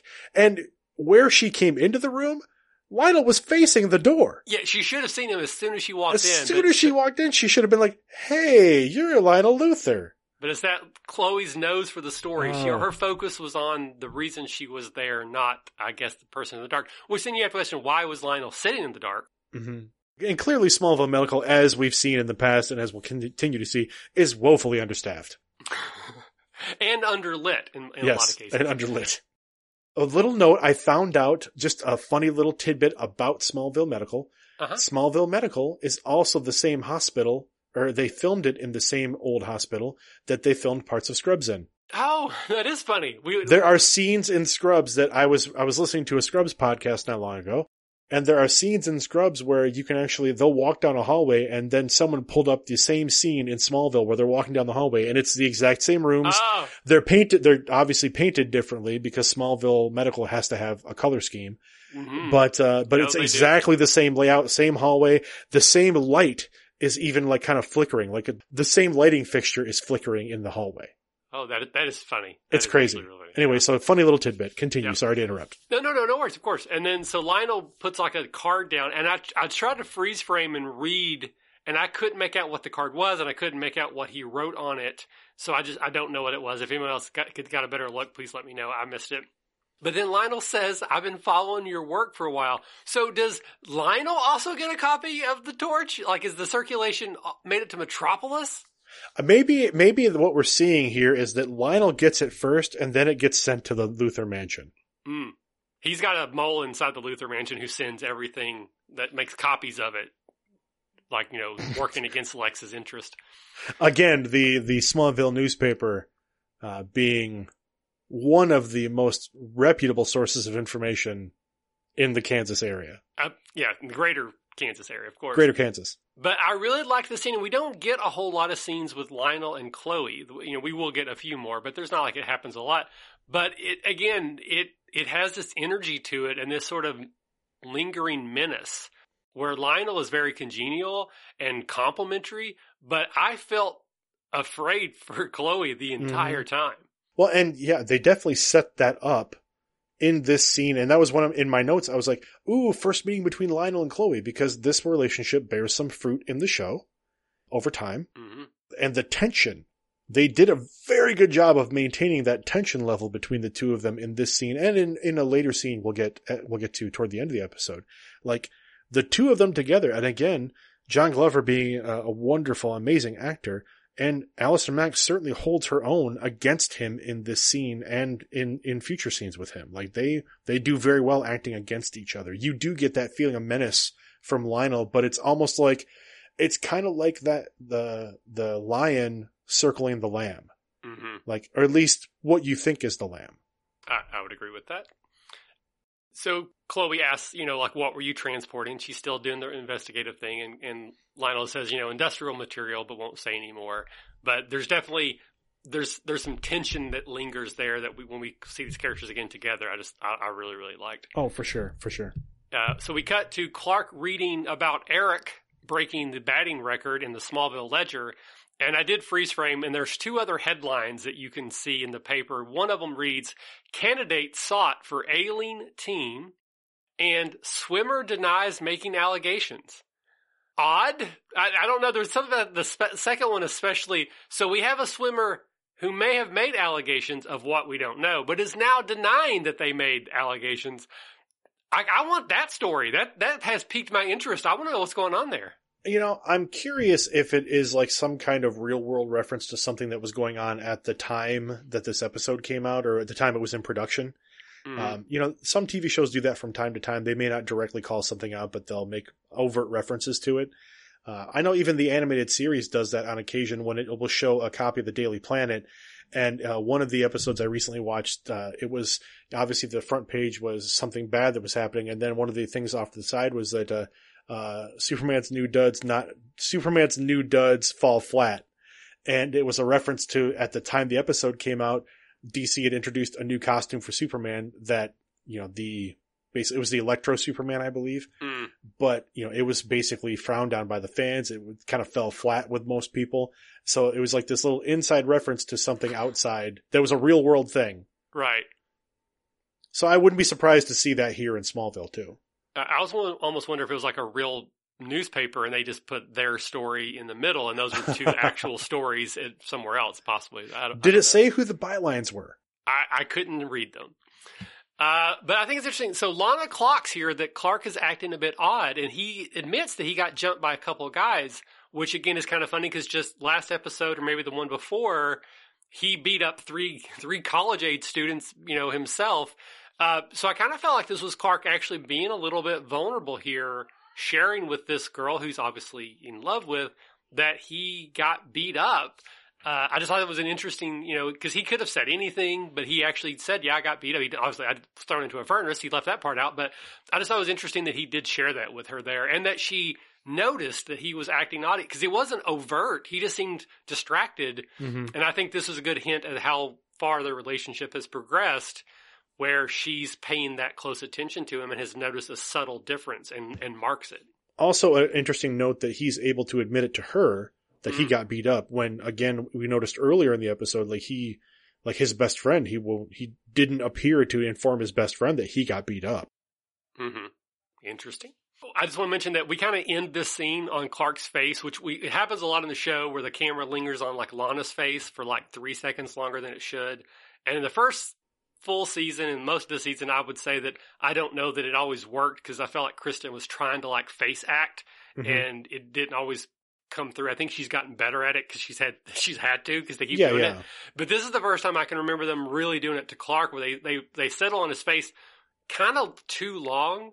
But I noticed that he goes with like a minimalist approach. He doesn't really do any acting. He just sort of stares dully forward. But it works because his character is supposed to be con- contemplate contem- contemplating there.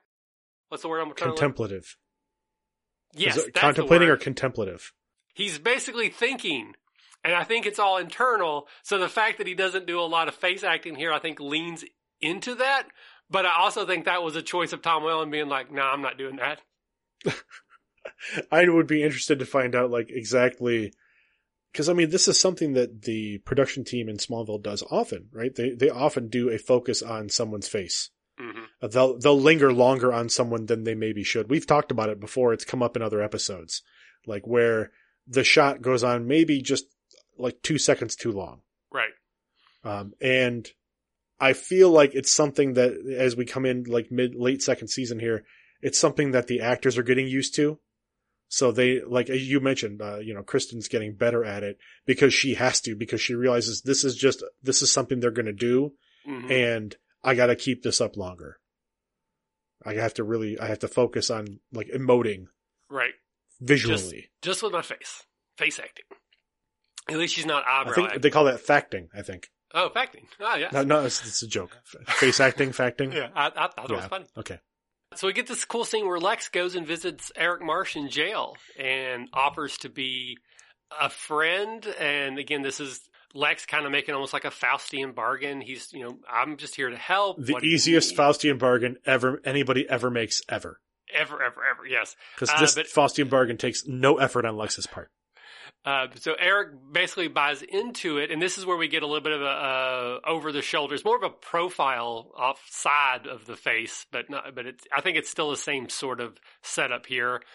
Uh, he's just he just wants to know what was taken from his father's truck, and then we find out the very next day that the torch office has been wrecked, just is just destroyed, and you know I think we're supposed to think that they did that uh, you know the the steroided out bros, but it's pretty clear later that it turns out it was actually Lionel that had that done. So here's the thing, and this is, and I, I wrote just a couple of notes about this scene, but the biggest one I wrote was that the torch got wrecked.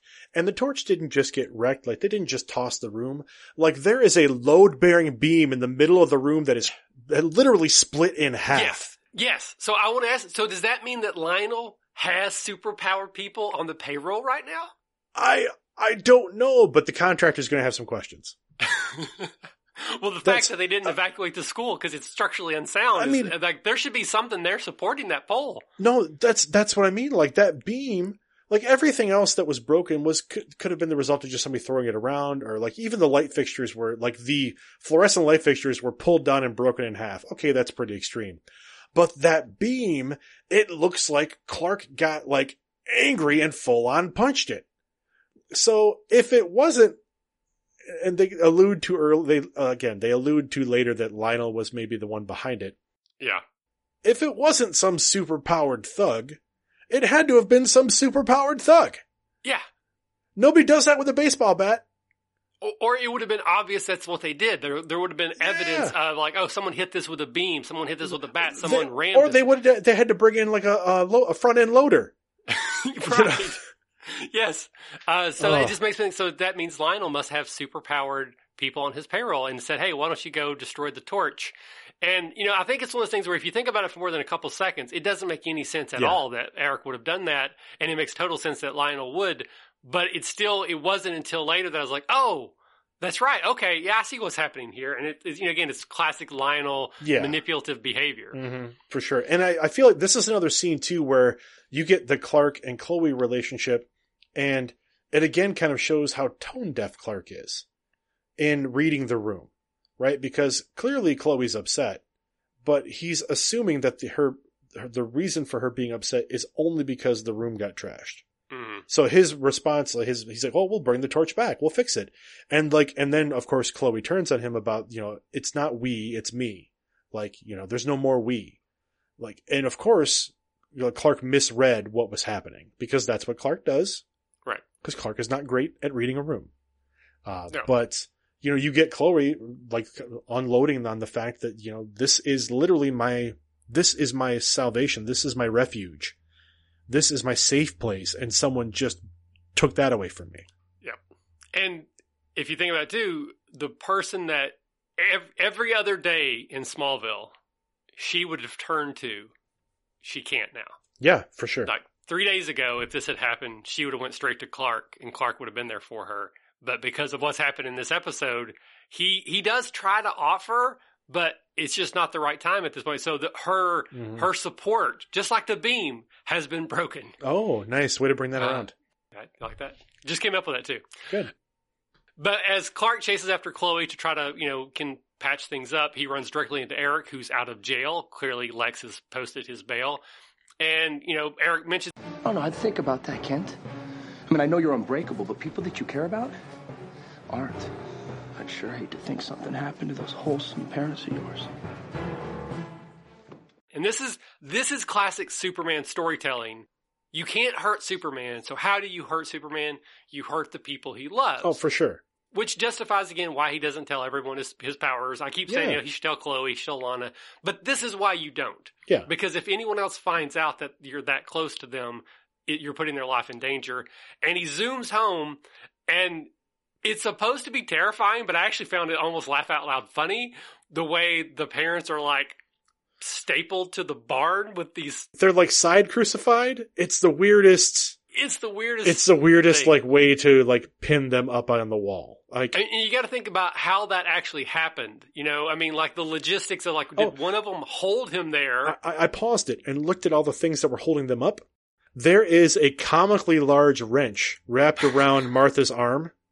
Like it's the wrench itself would have to be this big, and I'm holding my hands probably like a good meter and a half apart. And it was like a crescent, or it was like a regular old like crescent wrench. hmm So it would have had to have been an enormous wrench that they have wrapped around her arm like in one spot to like hold her in place. And and again, there's like some other like pieces of metal and other parts of like other tools that are holding them to this structure. But Yeah. that that wrench, I don't know why that grabbed my eye, but I was I like, just- that yeah. wrench is enormous. Like, what's that even doing in the barn? What do they use that for? Yeah. Like, but they're off the ground, and these people can't fly, so Yeah, they had no. to have gotten a ladder, climbed up the ladder. You know, like one person handed Jonathan to the other, the other one held Jonathan against the wall. Then the other guy climbed up the ladder. Oh, this is taking all day. And I just imagine, like, what's the conversation like? Like, like seriously, guys, are you going to keep doing this? You can only assume that they had to have knocked them out first and then put them on the wall because, you know, of course, you can't like, you, you know, as strong as they are, they can certainly heft them about easy enough. Right. But again, if they're conscious, then you have to deal with them talking and fighting back and all those things. So Yeah. we can only assume that they came into the barn, trashed the place, and again, straight up trashed it. Like they, they twisted up the family tractor into something unrecognizable. Yeah. I mean, it looks a lot like the torch office, which is another Yeah. reason why it tracks that you think it might be the, by the same Of course, people. of course. I am not counting Jonathan and Martha as going unconscious, even though I agree with you. It only really yeah, makes they, they never show were. it. They never show it. So, you know, Yeah. I will say this. This is another thing that struck me about the Eric and Clark conversation. Eric is kind of overtly threatening Clark. He's not being, he's not being sly about it. He's overtly threatening him. And Clark also, again, for a moment there, he's still smug. Like, what are you doing back out of, what are you doing out of jail so soon? And literally, again, you know, this guy is as strong as you are. You know, you can't like take him in a straight up fist fight. Like, where does that smugness come from? And then when Eric makes the threat against his family, there is a look of surprise on Clark's face, like, oh my god, he's gonna, he's gonna hurt my family. When, when again, I, I just flash back to Clark, this dude tried to burn you alive in a furnace. Mhm. Like, nothing is out of bounds for this guy.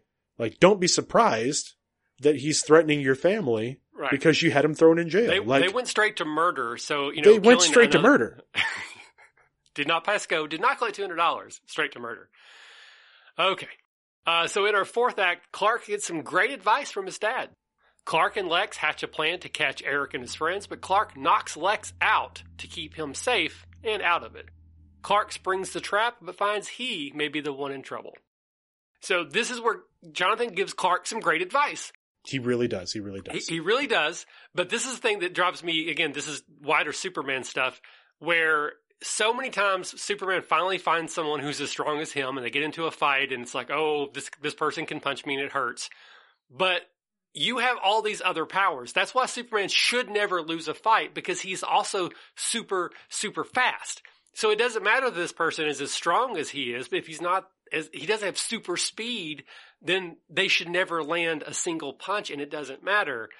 So it's just, and this is great advice, but also I guarantee we're going to see in the next eight and a half seasons where Clark fails to do this, um, time and time again when he Yeah. faces someone. He doesn't use all his powers, which he should. That's actually a note that I made as well. Uh, and I said, you know, again, thanks to Jonathan rem- for reminding Clark that he has more than just one power. Mhm. Uh, because Smallville is very good as a series. Like they do a good job, like portraying his powers, but I feel they fail often at showing the fact that they are not singular powers. Like he has all these things and he can do them all at the same time. There, you know, he can be super strong, super fast, uses heat vision. Uh, he can use his super hearing, his x-ray vision. He can use them all concurrently, but he rarely does. He rarely uses more than one or two powers at a time. And of course, it's a television show that might be for budgetary reasons, Sure. right? Or for the fact that, again, from a writing perspective, Superman can be sometimes a minefield because what do you throw at Superman? Right. And this is young Superman, so let's give him some leeway. Maybe he doesn't, he's not thinking about the fact that I have all these other abilities. So Right. thank you for Jonathan reminding Clark that yes, you have skills they don't have. Right. But we also hear Jonathan talk about how he doesn't expect Clark not to fight because Jonathan's never ran from a fight. Uh, That's yeah. Again, this is uh thanks for the setup. I like that. Um this is a situation where Jonathan is clearly like I've never run from a fight before. I'm not going to start now. Jonathan, you were just crucified in your barn, you and your wife, by two by three kryptonite laced thugs. So if maybe now's a good time to run. Maybe Right. now, maybe now. And Clark This does a a good job. This is not a fight, exactly. Yeah. Clark does impress upon him that you guys need to go. And, and it does seem that Jonathan comes around. Yeah, he know, does actually. at the end he's of the like, scene well, there. maybe we'll take Martha and go out of town for a few days. Yeah, I, I think Martha needs a vacation after she was Eh, side crucified on the wall. side wall. crucified. And I, oh, well, she's pregnant and side crucified. I mean, Yes, Um, and I do like the fact, uh, you called it out, but I do like the fact that Jonathan is like, I don't expect you to not fight because you know that I would do the same thing. Hmm Like I would fight back. I expect you, I don't expect you to not do that. I can't ask you to not do that. again, it's not necessarily the time and place for it, but I have big issues with the Zack Snyder Man of Steel Superman movie. Yeah. The absolute worst part is they take they take an amazing actor, Kevin Costner, and make and, and that to me is dream casting. You tell me Kevin Costner is going to be Jonathan Kent, I am in love, and then they give us the worst possible version of Jonathan Kent. But so here is again, Clark becomes Superman because of his father, and not just father, obviously Martha too, but the idea that he's not going to let something go undone, even if it puts himself in danger because it's the right thing to do. Mhm. And I love seeing that. And even in this case, it's a fight and, Yeah. you know, there's some negative connotations there, but I do like the idea that this is where part of that drive to do good, even if it puts me in danger, comes from Jonathan Kent. And I love that that's here because it is sadly missing from other Superman media, in my opinion. Yeah, Smallville, I'll give them all credit for that. Smallville does a very good job of showing the both the difficulties and also the inspirational side of Jonathan and Clark's relationship. Mm. Um, you know, obviously Jonathan's trying to raise a son that is so com- so like him, but so completely different than him that you know there are certainly you know challenges that they have to overcome, but also the fact that again Clark is the person he is not just because of his abilities, but because of his parent, because of who raised him. Right. Absolutely. You know, and the Elseworlds books for DC do a great job of showing like how that's different when everything else happens. Like what happens when Clark, like when baby Clark lands in you know Soviet Russia versus uh, Kansas, right? Or Yeah.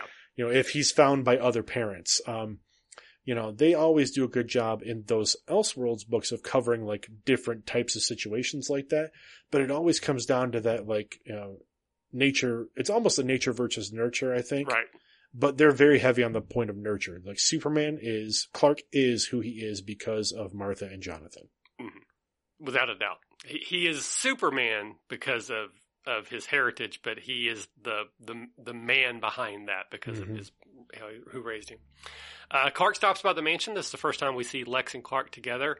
And, you know, he's there to find out why he bailed out Eric Marsh. And he's like, you know, they almost killed my parents, though they leave out the whole side crucifixion thing. But there's this thing here where the camera spins around Clark and Lex like three times.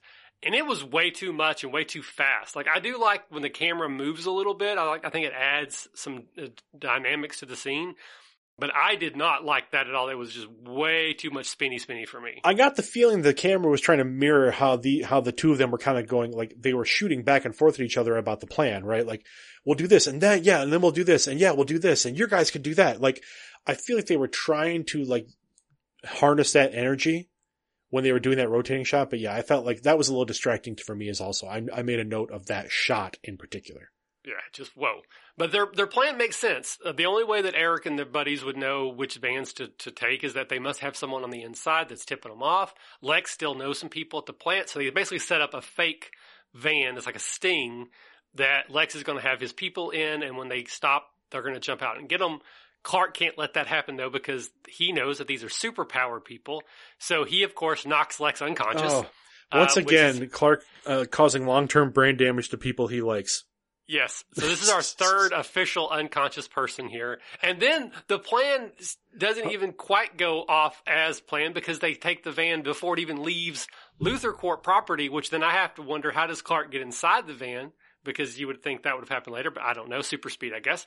Uh, but it all basically comes together. They steal the van, they take it to the foundry or some other location. They go to open it. Clark jumps out, but the fight doesn't start very well. We we see Clark on the ground with the three bros around him. He may have just got himself into more trouble than he can deal with. But then we need a scene before his, his the father's advice can fully, uh, you know, percolate. Exactly, exactly. There was one thing about this that stood out, uh, and again, it's the we have we certainly have Jonathan's advice about to come to a head. We hope, uh, Mhm. but when Clark knocked Lex out, Lex was like mid sentence with one of his with one of his security guys. You think someone So- would have checked on him? Exactly, like that's. I feel like that would have been like, uh, "Hey, Mister Luthor," to copy the cartoons. Hey, Mister Luthor. Hey, hey, Mister Luthor. Uh, you know, like you would have gotten something like that, or even if we would have heard it like from the phone, Mhm. like just recognizing the fact that Lex literally got knocked out like two thirds of the way through a sentence. Like, and it's not like the phone just like went dead. Like literally, like there's this, and and then we go gonna huh, like, yeah. um, and I called this I called this whole scene Van Heist to Electric Boogaloo. I like it. I like that a lot. Thanks. All right, so that leads us into our fifth act. Clark manages to take out the crypto steroid bros, and he and Petey bury the uh, meteor have memories meteorite out of sight. Clark and Lex chat about what happened. Lana tells Henry he needs to focus on his wife for a while. Lana and Clark grow ever closer, and Lionel sweeps in to help Chloe in what appears to be the start of a larger, ongoing relationship. Clark remembers he has other powers, and he takes the three out. So, what did you think of this fight? We get a, we get a super fight. Clark against three superpower people. What'd you think? Uh, and again, it comes back down to analogs, right? Like Clark uses one power, then he uses another power, then he uses another power. He rarely, in this fight, he doesn't really use any of them at the same time. Mm-hmm. But again, using the variety of powers makes it almost trivial for him to take these three guys out. And it's unfortunate, you know, of course, for story purposes, it had to take him all episode to figure that out. Right. But it was good. I mean, again, we get to see Clark kind of looking around, surveying the battlefield, right? Using some common sense and his abilities to take these guys out with barely breaking a sweat. Yeah. What does happen here, interestingly, is he doesn't kill these people. Not that Clark would kill them, but sometimes people die in these situations. They they usually end up killing themselves, so Clark is Mhm. blameless. But all we find out here is he he seems like he knocks all three of them out. I count them all three as going unconscious because that seems to me that's the only way the fight ends. Look, here's if the thing. not. Here's the thing. Um, at least one of those guys had to die. And I'm going to say it was the guy that he dropped the bale of pipes on.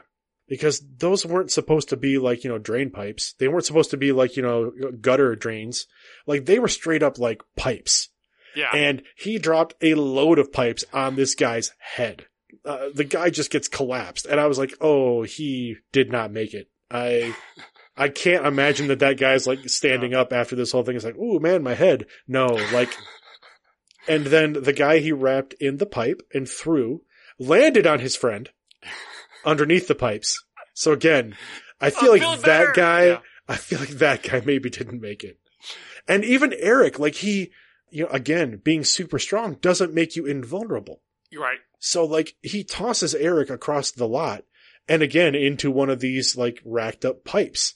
So Mhm. I can only assume that Eric is also like horribly jacked up. The only guy that really got out without being hurt too bad was the guy that got wrapped in the pipe. Yeah. So th- later we hear someone say there's a line that they're not talking. Maybe it's because they're dead. Maybe they Or can't maybe talk. they're so injured they cannot talk. Yeah. But I'm I'm counting these all three as going unconscious. I think that's just- fine. I think that's fine. I don't fine. think the, the battle, unless they are dead, the battle's not over until they're unconscious because they have super strength. And we know from Smallville, even you know, unless they show you a body, no one's dead. And Yep. even if they show you a body, that person might not be dead. Yes. Uh, and then we get a scene where again, Petey, Petey's got some good best friend stuff this turn. He doesn't, he isn't treated by Clark as a best friend, but he's there as a best friend. So Mhm. Petey's out there burying the, um, the kryptonite. Clark stands just far enough away. And I, I have to wonder, do you think Clark dug the hole and then left and then Petey just filled it in? Or did you think he stood there and watched Petey dig that hole? I hope so. The way that they framed the shot as they're leaving, It looks like there wasn't so much a hole being dug as it looked like Clark upended a tree stump. Like, cause the, the way that, It- when they walk right under, away, yeah, it's right under big giant trees. when they yeah. walk away, like there's a, a huge like fallen tree or tree stump that's tilted over above where they buried the kryptonite. So part of me wonders if Clark just wandered in there and went, rip, pulled it up like a manhole, and then Pete like threw the kryptonite in and then buried it there. hmm Um, but I was then also I was like, why didn't they just put the tree back? Like, Yeah, that- yeah. you know, oh, Uh, but it, I just had a quick thought that. You know, we have all these people in Smallville that are exposed to meteorites and they have powers. So we're gonna have like super squirrels now. Like, I, there's just a moment of like, you know, as we get like earthworms that are like, like flying or telepathic. Well, you know, they have, and if I call, correct me if I'm wrong, but I believe there's at least one or two Smallville episodes where there's some kind of like kryptonite or, or meteor rock powered vegetation. Oh, uh, well, there's like, um, there's the one where the, the vegetables are turned into a smoothie and it turns the, that character into like a fat vampire. I can only assume that burying the ref- refined kryptonite out in the woods under a giant tree stump is going to cause some kind of environmental impact. I you would think so. I mean, again, I guess it's everywhere, but being refined, I, I don't know. I don't know how that works. But it just it was was a small thing that made me kind of laugh. As, as and as as much as that seems to be everywhere, uh, surprisingly enough, there's not very many cancer cases in Smallville.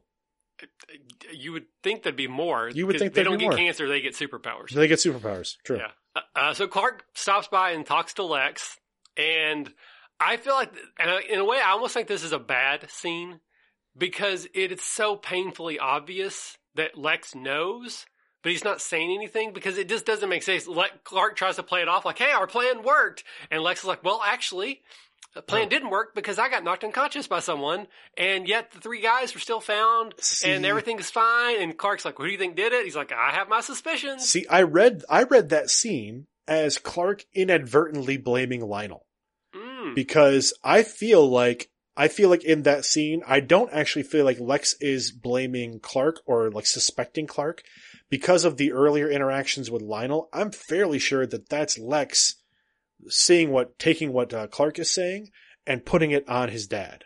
Hmm. my read on that scene was that you know inadvertently by no by no means he did it on purpose but clark kind of ended up leading lex to thinking that lionel did it So I did not read it that way, but actually, I think that makes a lot more sense. I, I you know, I think it could be read either way if Lex suspects Clark. i think it plays best into the conflict of the episode right like with that- Lionel being there and it's like a close with. it gives you it's either a close on that conflict or it's like it's it puts a pin in that like father son conflict where mm-hmm. you know you know i want to know what it is i'm going to actually go so far as to bail out a criminal you know a superpowered criminal to try and find out what you stole And then uh, Lionel comes in and takes away your new toys. and then Lionel Lionel comes in to get that thing back yeah, and cuts you out of it.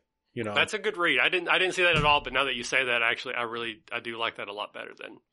Uh, so we get a quick moment where Clark's talking to Lana, and uh, well, first he's talking to the Jonathan. We get a, again a little gag where Clark's carrying a hay bale like it's a coffee mug, which I just think is always fun. And then Clark says, "I guess you're here for Donatello." Now, just like two episodes ago, we established that the horse's name was Tyson, and I'm pretty sure earlier in the season we established that the horse's name was Heisman. So I'm confused if there are multiple horses or if they just keep forgetting the name every time they do the episode. But I also wonder, is Donatello a Teenage Mutant Ninja Turtles reference, or is it like a is it a classical painter reference? classical Yeah. painter reference? Um, I'd like to think that being a working farm, they have more than one horse. hmm Uh, I also uh, again, Well, begin. These are again. You missed, missed some some of the context. So they are. Lana is boarding her horse at the farm because she couldn't afford. oh, okay, yeah, so I this missed is some her context. Ride, this isn't a farm horse. This is Lana's riding horse. uh, perhaps, uh, perhaps uh, they're having bad luck with horses. Maybe. maybe. Perhaps there is a there, perhaps there's a black market horse trade happening in Smallville that we don't know about that Hmm. Lana's a, a, a, an integral part of. I know there's a lot of possible reasons for the constant name changes of the horse. Yeah, I don't know. Uh, but we get this moment where, where Clark basically talks her into still riding, and then she says something. I can't remember the, how it's set up, but Clark says, "You can count on me." And But we know that's true because Lana is the only person that can actually count on Clark. But I just kind of feel like with the whole everything else that happened in this episode, that's it's. I mean, Chloe's not there. It's not about Chloe. But this whole fight with Chloe is about how she can't trust him. But Clark, you know, literally says, "You can count on me." To Lana, it feels intentional? I want to back up for just a second too, because there's a spot. So right before this conversation with Clark and Lana, Lana has a conversation with her dad, right? Mm, Oh yeah, yeah, yeah. Lana I'm and sorry, Henry. I missed that. That's Sorry. okay. Yes, please. Lana and Henry have to have a conversation, and you know that conversation ends up as we expected, going poorly because uh, Henry gets to find out that he's getting divorced from Lana, who should Yes. not be the one that has to tell him that. Not at all. No. And then I I I like the scene from the fact that I think again the actors did a very good job in portraying the emotion of the scene and bringing that forward. But I also didn't like the scene because of the situation, because of how the the the way it was termed, the context that was used, because uh the writing of the scene felt off to me. Like it's almost like Lana's breaking up with her dad. Mm. And it felt like it didn't feel like it didn't feel like a a family breakup. It felt it, was weird the way it was termed. It felt more romantic. And I don't know if hmm. it's just because of the emotion of the situation, but it just felt off to me. It felt odd. And then when when we lead into the next scene and Lana is telling Clark about it, her words are literally that I, my dad and I had to put our relationship on hold. And I was like, that's something you say about like someone you're dating. Hmm Like, I know, you know, that's typically a phrase you would use to explain that, well, you know, we're taking a break because, you know, we have, we need to make sure that we're good or that we have we're, our we're things sorted out. for a little while. Exactly. That's, it's a weird way to explain a relationship with a family member versus a relationship with, with, um, you know, uh, someone that you care about. Someone, or someone that's more like a partner or a potential partner. It's interesting, and I'm glad you brought that scene back up because I did want to talk about it. I, I just skipped over it, but uh, th- there is a moment at the end where they do linger on Kristin Kreuk's face a little too long. But I actually think she does a really good job here because of the emotion. Like she's just continuing on with that upset emotion, and she like has that sort of like shuddering breath, like she's about to just start just bawling, but she's trying to keep that emotion contained. I thought that was amazing. I thought it was really, really well done. But I also like the contrast where here it's very clear that she's the, pivot point between the smalls and she decides to remove herself because she doesn't want to be the reason that that relationship ends. Mm-hmm. But It's very, it's also very adult. po- It's a It is very, very adult. adult decision to make for someone that's supposedly, you know, 14 or 15. 14, 15 years old. But conversely, she's the pivot point between Clark and Chloe, and she doesn't take herself out of that. Now, she's not put in that specific position like to do that, but she goes to see Clark. Clark says, You can count on me. And I feel like that's the show telling us that Lana knows that she's the reason here, but she's not willing to give up Clark. She was Mhm. willing to give up her father, you know, again, new to her life, Mhm. biological father, but still, but she's not willing to to back out to make sure that Chloe and Clark stay. That he she wants them to be friends, but she's not willing to remove herself to make sure that happens. And I Mhm. think that's telling. It is. It really is. But again, that, I think that goes back to you're right. The relationship that's there. There are the there is a long term relationship there versus a short term relationship, a short and intense relationship with the the father and and step or the father and stepmother or you know however you would term that Yeah. uh the husband and wife, right?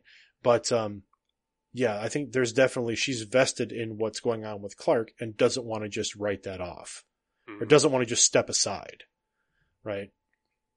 Um, but I think again, I think that speaks to the point- to that earlier point that Lana does know. Lana is the only one in this little relationship that knows that she is the monkey wrench in the works. Um, Mhm. you know, both Chloe and Clark. I think Clark has an idea, but is kind of a bit. I, they they kind of portray him as oblivious to it. Chloe knows that she is the third wheel between Lana and Clark, but is hanging on for dear life. But Lana knows the position that she's in. The, Lana Right. knows that she's in the power position. Right. She is the object of the affection, and she is also the monkey wrench in the works. Yeah.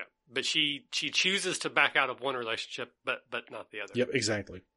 All right, so we get our final scene here, and this is where Lionel comes back into the to the torch office and has this great scene with Chloe, uh, where again she basically Chloe says it's kind of weird that the you know steroid bros didn't admit to trashing the uh, the torch, which is telling us that it was actually Lionel. And earlier in the season, Lex kind of does the same thing where he offers to like give the journalism department extra computers as a way to try to ingratiate himself with, with Chloe. Where again, this is like student master situation where uh, Lionel just comes in and does that.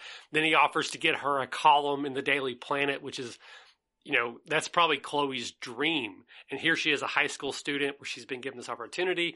And you can just see that spider pulling the web strings kind of happening here. And we have to worry because this, the writers have set this up really well that she's finally exasperated with Clark and now she's ready to turn against him potentially and to fall into Lionel's web because we also there's there's questions about what does Lionel know. Lionel has refined meteor rock. He's doing stuff with refined meteor rock. He had a secret file on Clark, which we don't know what was in. He had the key to the spaceship in his safe. What does Lionel know right now? And it's just, it's, those are big questions that I don't know the show ever actually answers very well, but they're juicy questions to sort of like think about. I, I made two notes for this particular section. One, again, I go back to Chloe and Lionel are both standing right by this destroyed, shattered beam, and neither of them seem shook whatsoever. Mm-hmm. Uh, in fact, Lionel, Lionel almost even like pokes at it. he There's moment does. He's He- sort of like, yeah. he pokes at it, um, and that struck me again as like you guys are literally shouldn't be standing near this at all. The whole ceiling could come down. But then the other part of this is that you mentioned it again. Lionel kind of gives Chloe her first taste of like quid pro quo. Like Mm. as a as a journalist, as someone who's into these types of things, like I can you know work with me. I can give you this if you know if you trust me. If you work with me, if you I can make all these. I can open all these doors for you. I can make all these things happen, and all you have to do is say yes. Right. Um, and uh, it's actually funny. Like that leads me into what my question will be for the next for All the right, well, next we're, we're almost there. Uh, one thing I just wanted to mention uh, is uh, Lionel has a quote here that journalists are the midwives of history, which I actually thought was a great quote. So I thought that's got to be something, right? So I Googled it, and it's actually attributed to James Plath, who is a uh, professor as well as the president of the John Updike Society. Ah, So yeah, so the Journalist of the midwives of history is not in a Lionel Luthor original, uh, but I do think, and that's a great line to drop on Chloe in that moment. So I, I think so. great. Yeah, I agree. All right. So final thoughts on the episode. Anything that we didn't touch on that you want to circle back to, or just overall any other thoughts that you want to talk about before we move on? I think you mentioned at the beginning of our of our breakdown, and that is that the only thing I remembered clearly about this episode was the the superpowered thugs, the strong Mhm. thugs, and the kryptonite inhaler. I didn't remember the other smaller plot pieces or the or the B stories, and I feel like in this particular episode, the B stories were actually more the highlight than the than the A story. I feel like the kryptonite thugs were less interesting to me overall as the B plots were, as Lana with her dad, and then Chloe and Clark's relationship and how that played out. Or how that is playing out. And then of course Lionel and Lex and Lionel and Chloe. Like all that was more interesting to me than I feel like the the main throughfare of the of the plot, which was the the Kryptonite thugs. Completely agree. Absolutely. I, I loved all those other elements, and my my memory going going back to watch this episode was like, oh, this is that episode, and then at the end I was like, oh, wow, this episode.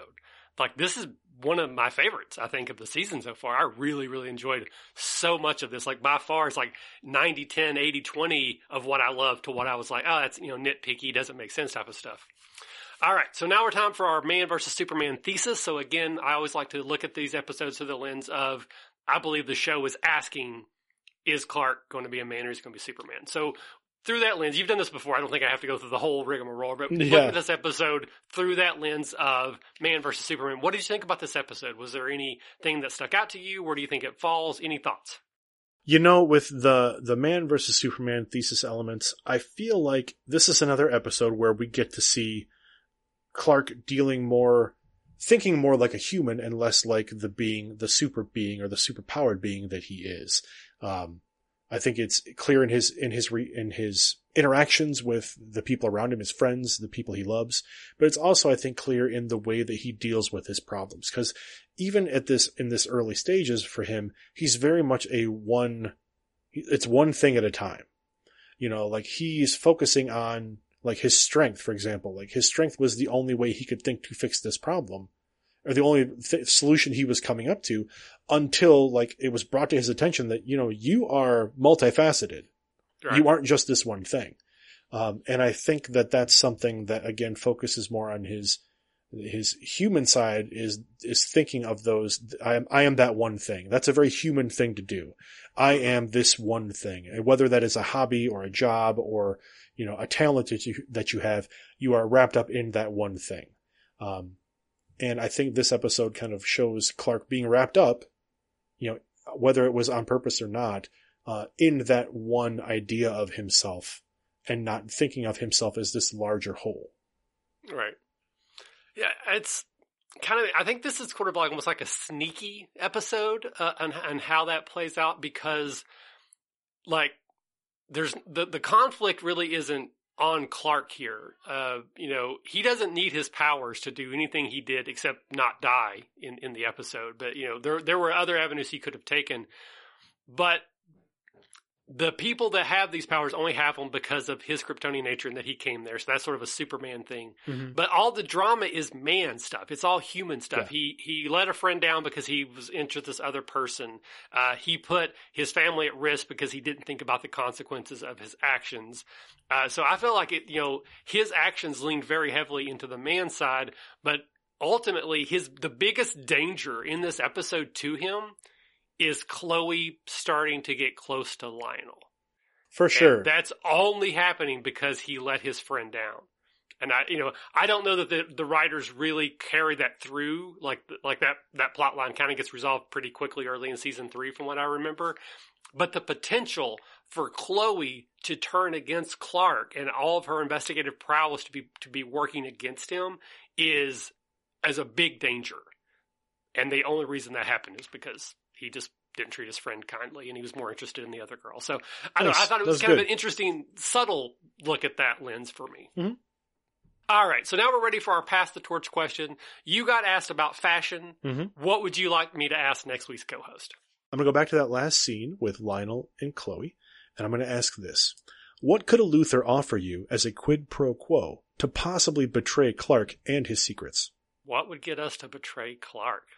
Interesting. All righty. Well, Michael, thank you so much for hanging out with me tonight. Always a pleasure. And talk about Smallville. I do uh, really enjoy getting to chat with you about anything, uh, in, in particular Smallville. Uh, if people want to interact with you on the internet, uh, tell you they, they loved your insights or maybe listen to some of the other stuff you do on the other podcasts, where can people find you? Uh, so I can be found on Twitter and most social media under the handle at losermlw at L O S E R M L W. Uh, again, I'm on there most of the time talking about role playing games uh, and also uh, recently fitness challenges and things I'm going up against in that realm. I'm trying to become a more healthy person.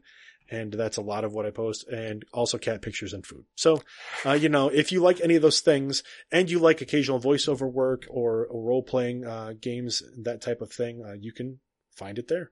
Excellent. Well, thank you once again. Uh, as for myself, again, Michael at the RPG Academy. Most things I can be I f- do can be found there, except for this show, Farm to Fable, which has its own Facebook, its own Twitter, it also has its own email. So if you want to email the show, smallvillefancast at gmail.com, uh, please email in comments, critiques, uh, anything that you want to talk about. If, if I ask you a question like, hey, do you, does anybody know if that was a butt double? If you know the answer, email me in and let me know. I'll, I'll pop in here too. I'd like to say, if you like the show, if you've enjoyed it so far, you know, we're in, we're deep into season two here. Please go on your different podcast catchers and review the show. Reviews let the show get out to more people. Uh, talk about it on your social media feeds. Please spread the word.